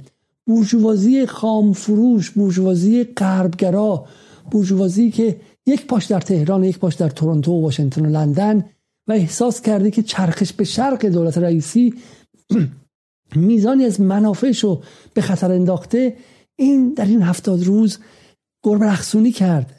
مواد به اونور داد سوخت بهشون رسوند و این داستانی که قضیه رو پیچیده کرد. و همینه که این هفتاد روز اینقدر طول کشید. اینقدر طول کشید. وگرنه سعودی و ریاض به تنهایی غلطی نمی‌تونستن بکنن. یه هفته ده روز دو هفته. این همدستان داخلی بودش. اسب ترووا داخل شهره. اسب ترووا داخل شهره. خب صبح امروز مجید رهنورد قاتل شهید زینالزاده و رضازاده در ملای عام در شمشاد اعدام شد. سه مادر عزادار شدند تا علی کریمی و مسیح النجا و حامد اسماعیلیون پول بیشتری از سعودی و آمریکا بگیرند. این باز خبری که ایران اینترنشنال داده. روی کشتی قضیه.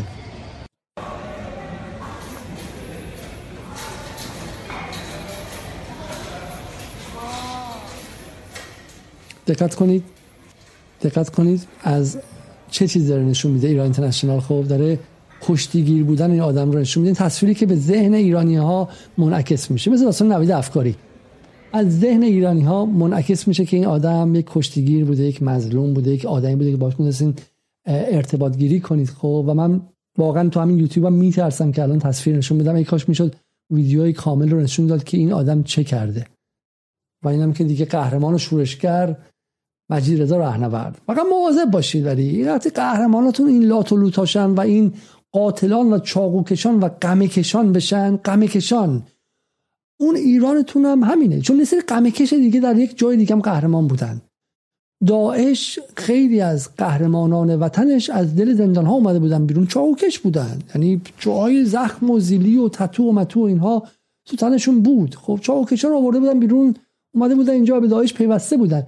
اون جنس قهرمانی به درد سیاست داعشی می‌خوره به درد اینجور قهرمانی به درد انفجار کمربند انتحاری بعدش و, و این کارها می‌خوره وگرنه قهرمانی ما در تاریخ ایران نداشتیم که با چاقو بزنه دو نفر دیگر رو بکشه بعد هم فرار کنه و غیره. و این نگاه کنید چه ادبیاتی دارن درست می‌کنن براشون چه فیلمایی دارن درست می‌کنن براشون چه عکس هایی می‌ذارن و ادعی هم از این موضوع خبر ندارم و اسیر این قضیه میشم. باز ببینید از تناب خیلی بالا میره. خب و غیره و غیره و غیره. خب عکس ها و غیره آثار شکنجه و, و غیره. حالا دو نکته من می‌خوام اینجا نکته تکنیکی بگم اینجا و بحث رو تموم کنم دیگه واقعا دیر وقته. نکته اول.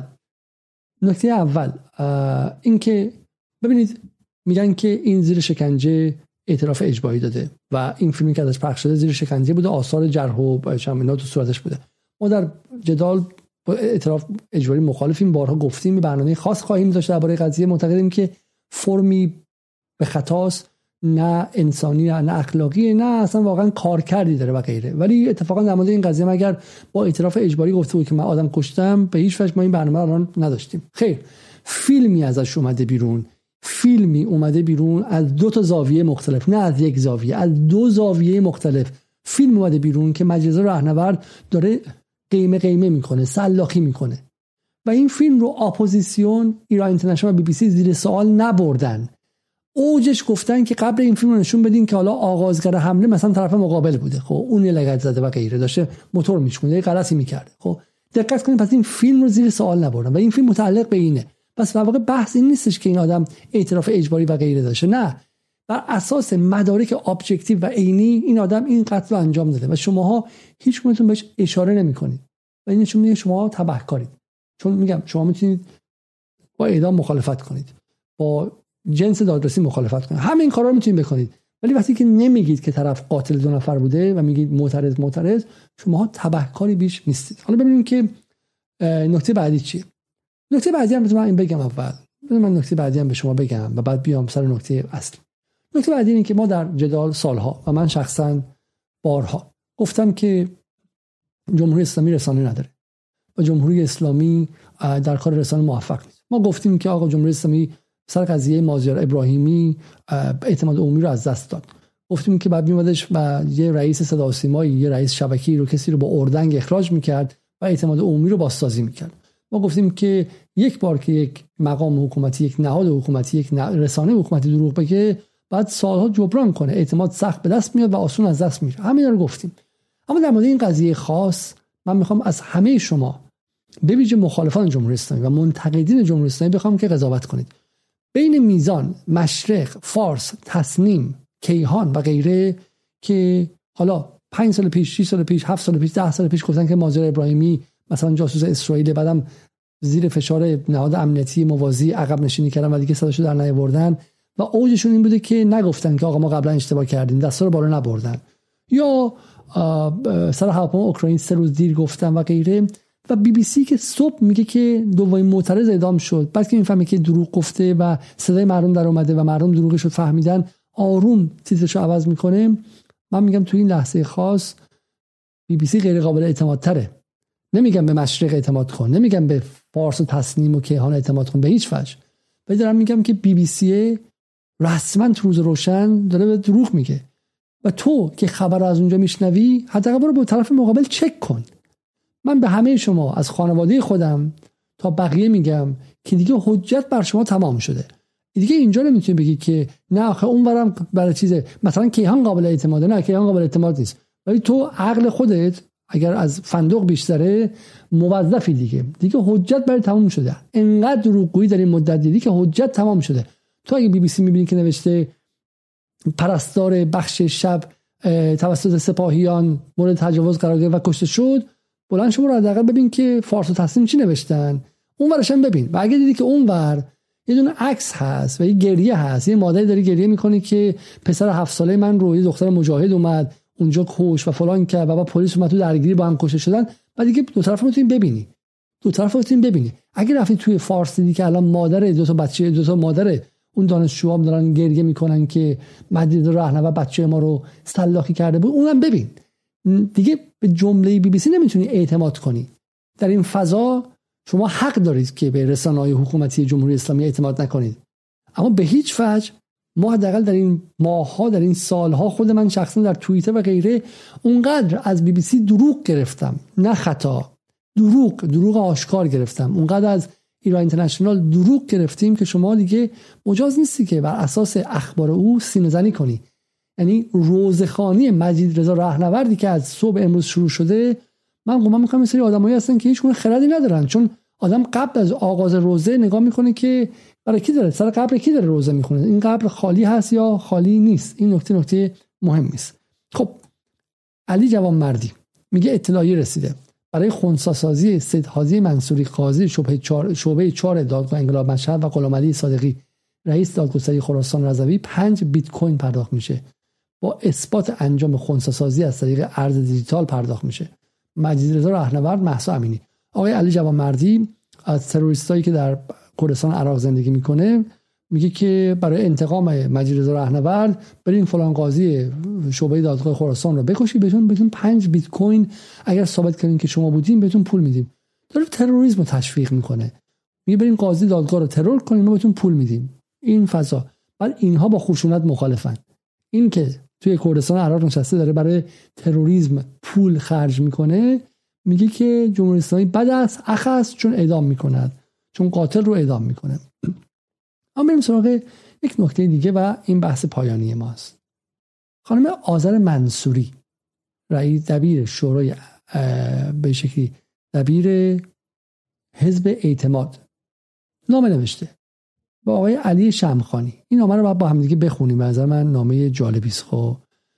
میگه جناب آقای شمخانی دبیر محترم شورای عالی امنیت ملی با سلام. ابتکار جناب در ایجاد فضای گفتگو چون آیه شمخانی ما پیش به شما گفتیم که تعداد از اینها رو مثل معصومه ابتکار و خانم آذر منصوری و عده دیگر رو دعوت کردن که با هم دیگه دلهاشون نزدیک شه و مثلا راه برون رفت از مشکلات پیدا کنن.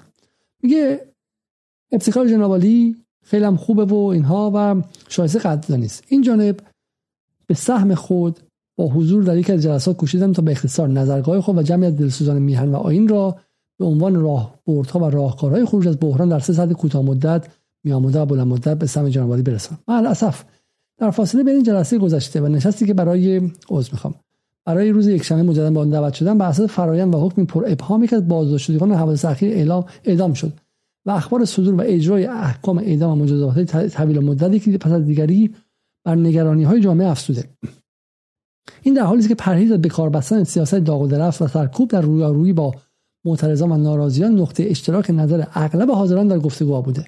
تصور بنده و هماندیشان از گفتگو با جنابالی گفتگو راهبری و موثر بوده نه گفتگوهای تاکتیکی و نمایشی.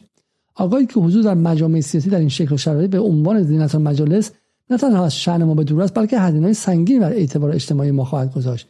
به این سبب ضمن تشکر از دعوت جنابالی اعتذار خود را به سبب عدم حضور در جلسه یک شنبه به اطلاع جنابالی میرسانم. خب و ایشون گفته که من دیگه در جلسات شما شرکت نمی کنم آقای شمخانی. آذر منصوری 20 آذر 1401 خب ببینید که جالبه. من از همه شما دعوت می‌کنم تشریف ببرید توی توییتر خانم آذر منصوری. و اینستاگرام آذر منصوری. آذر منصوری در حزبی که جایگزین جبهه مشارکت شده درسته؟ و آقای تایزاده و اینها ازش بالا ازش نبودن ولی بهش خیلی خیلی نزدیک بودن. آقای شکوری راد اونجا هستش و غیره. بریم دعوتتون می‌کنم تمامتون رو. بالا تا پایین. بریم توی اینستاگرام توییتر تلگرام خانم آذر منصوری ببینید از تقریبا اواخر شهری و ما که ماجرای محسا امینی و زن زندگی آزادی شروع شد تا همین اواخر. ببینید که آرمان علیوردی کشته شد. از سنگ صدا در اومد از آذر منصوری صدا در اومد. ببینید که در سنندج سپاهی رو اووردن بیرون تیکه پاراش کردن. از سنگ صدا در اومد از آذر منصوری صدا در آمد یا خیر. و در جاهای دیگه مثلا نیروی انتظامی رو شق شقه کردن اون یکی رفتن پلیس رو سوزوندن. اون موقع ها خشونت خیلی موضوع نبود. اون موقع مسئله این بود که درود بر شجاعت زنان ایرانی انقلاب زنانه. گفته بودیم بارها که زنان ایرانی در نقطه مترقی های چیز در ادامه مشروطه هستن شعر و قصیده در مدح انقلاب زنان بود و عمل تشجیع تشجیع و تطهیر جنبش هیبریدی انقلابی 1401 یک کلمه در مورد خشونت نگفته آذر منصوری. یک کلمه نگفته که بترسید بترسید ممکنه که ما سوریه شیم. نه ما که سوریه نمیشیم که.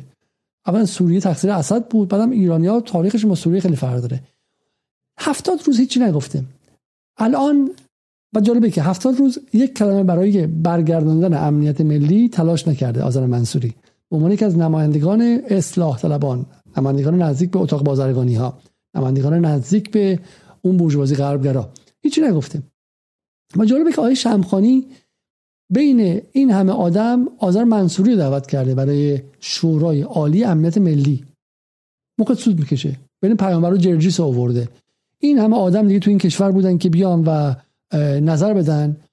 ولی آذر منصوری دعوت کرده و اصلاح طلبانی دعوت کرده که خودشون در باره متلاشی شدن بنیانهای امنیت شهری در هفتاد روز گذشته یک بیانیه شدید الله ندادن و معترضین رو محکوم نکردن.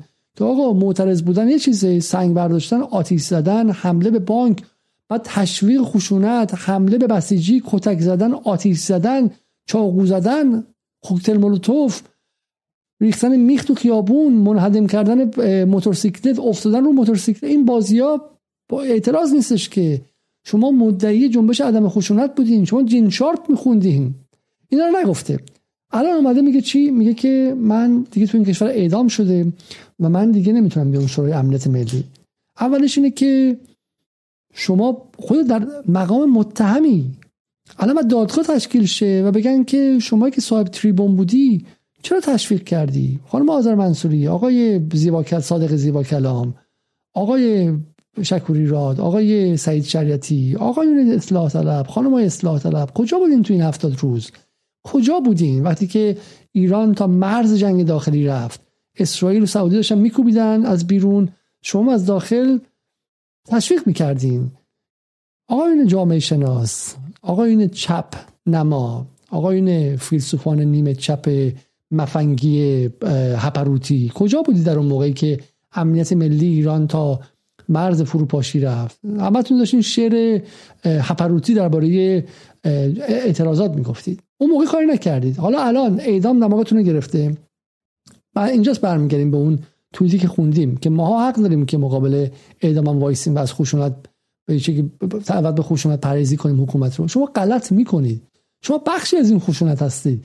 شما جوانهایی که در خیابان رفتن به جای اینکه متوقف کنید تشجیعشون کردید. تشجیعشون کردید. یعنی بهشون شجاعت تزریق کردید برای همین در این مقام نیست. اما نکته خیلی عجیب دیگه. برای دومین بار می‌پرسیم. آقای شمخانی داری چی کار می‌کنی؟ آقای علی شمخانی تو کسانی رو که در مقام متهم هستن برای سکوت و همدستی ضمنی با از بین رفتن امنیت ملی تو اینا رو دعوت می‌کنی به شورای عالی امنیت ملی؟ بعد اینا تازه تاقچه بالا میان برای تو. ناز می‌کنن که ما دیگه جلساتتون نمیایم. این برای ما هزینه داره. چی کار دارید می‌کنید شما؟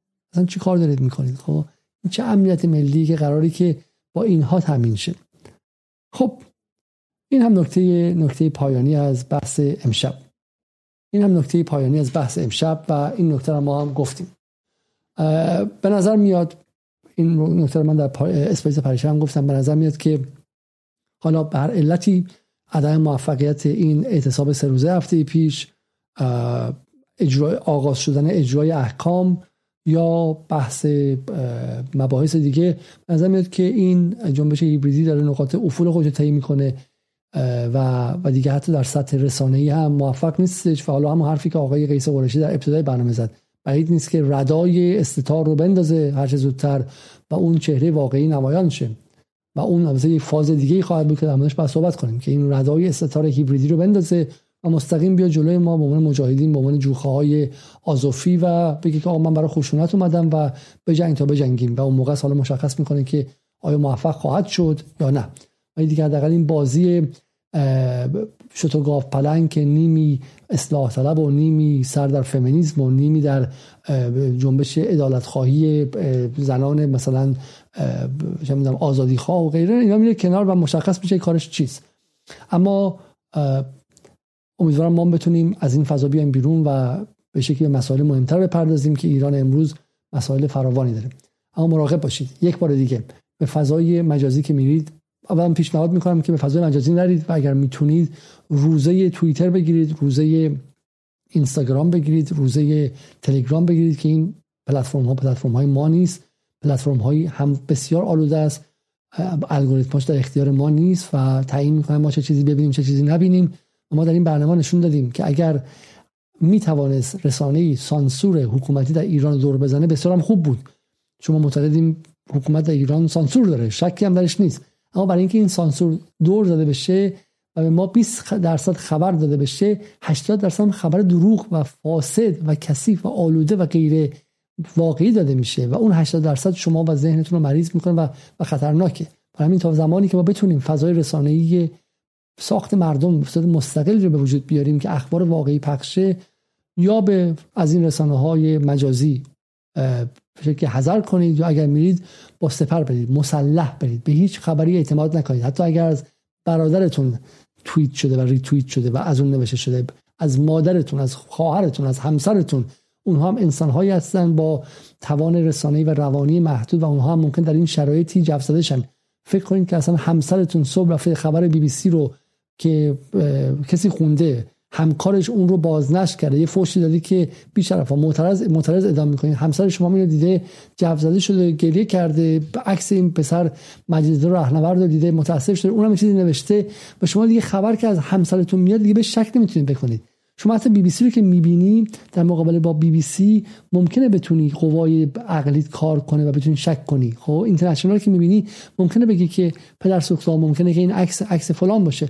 اما که این خبر از همسر و از توییت همسرتون از اینستاگرام همسرتون میاد دیگه قوای مغزی تعطیل میشه. بر همین خطر شبکه های اجتماعی اینه. شبکه های اجتماعی همون خبرهای اونها رو قصد شکانی میارن پایین و به واسطه نزدیکترین افراد ما به خورد ما میدن. یعنی یک لایه یک از دوستان دور همکاران دوری که اصلا براندازه. اونم اصلا دلش با اونهاست. این تلطیف می‌کنه خبر رو. به لایه بعدی که از فامیل های دور ماست حالا منتقده. تلطیف می‌کنه. من می‌بینم این رو و میاد به کسی که برادر منه و لزوما براندازم نیستش. ولی از دیدن این سلسله اخبار که همه جا پخش شده جو گرفتتش و احساساتش جریه دار شده و من این رو از برادرم که می‌بینم خودم هم دیگه نمی‌تونم جلوی احساسات خودم رو ببینم بگیرم و برای همینه که این شبکه مجازی به راستی خطرناک هستن. اگر واردشون میشید با عقل مسلح وارد شید. عقل مسلح و همینطور هم برای خودتون یک وظیفه میهنی و ملی قرار بدید که اگر بی بی سی خوندید حداقل نصف اون زمان رو برید همین رسانه های داخل ایران رو بخونید. رسانه های طرف مقابل بخونید که بتونید در بین دو طرف قضاوت کنید. قضاوت کنید. شرق و اعتماد نه شرق و اعتماد و اقتصاد نیوز همون بی بی سی هستن زب ده. نه نه نه. برید شبکه این ور اخبار این ور بخونید و بعد سبک و سنگین کنید. حداقل خودتون رسانه خودتون باشید. با قضاوت کردن بین اخبار. نه اینکه به یکی از اینا چنان اعتماد کنید که هرت بکشید بالا و اجازه بدید که مغزتون تسخیر کنن. شماها قراری که سربازان دفاع از بقیه باشید. خودتون نباید در فضای مجازی گروگان گرفته بشید. تا برنامه دیگر شب روزتون خوش و خدا نگهدار.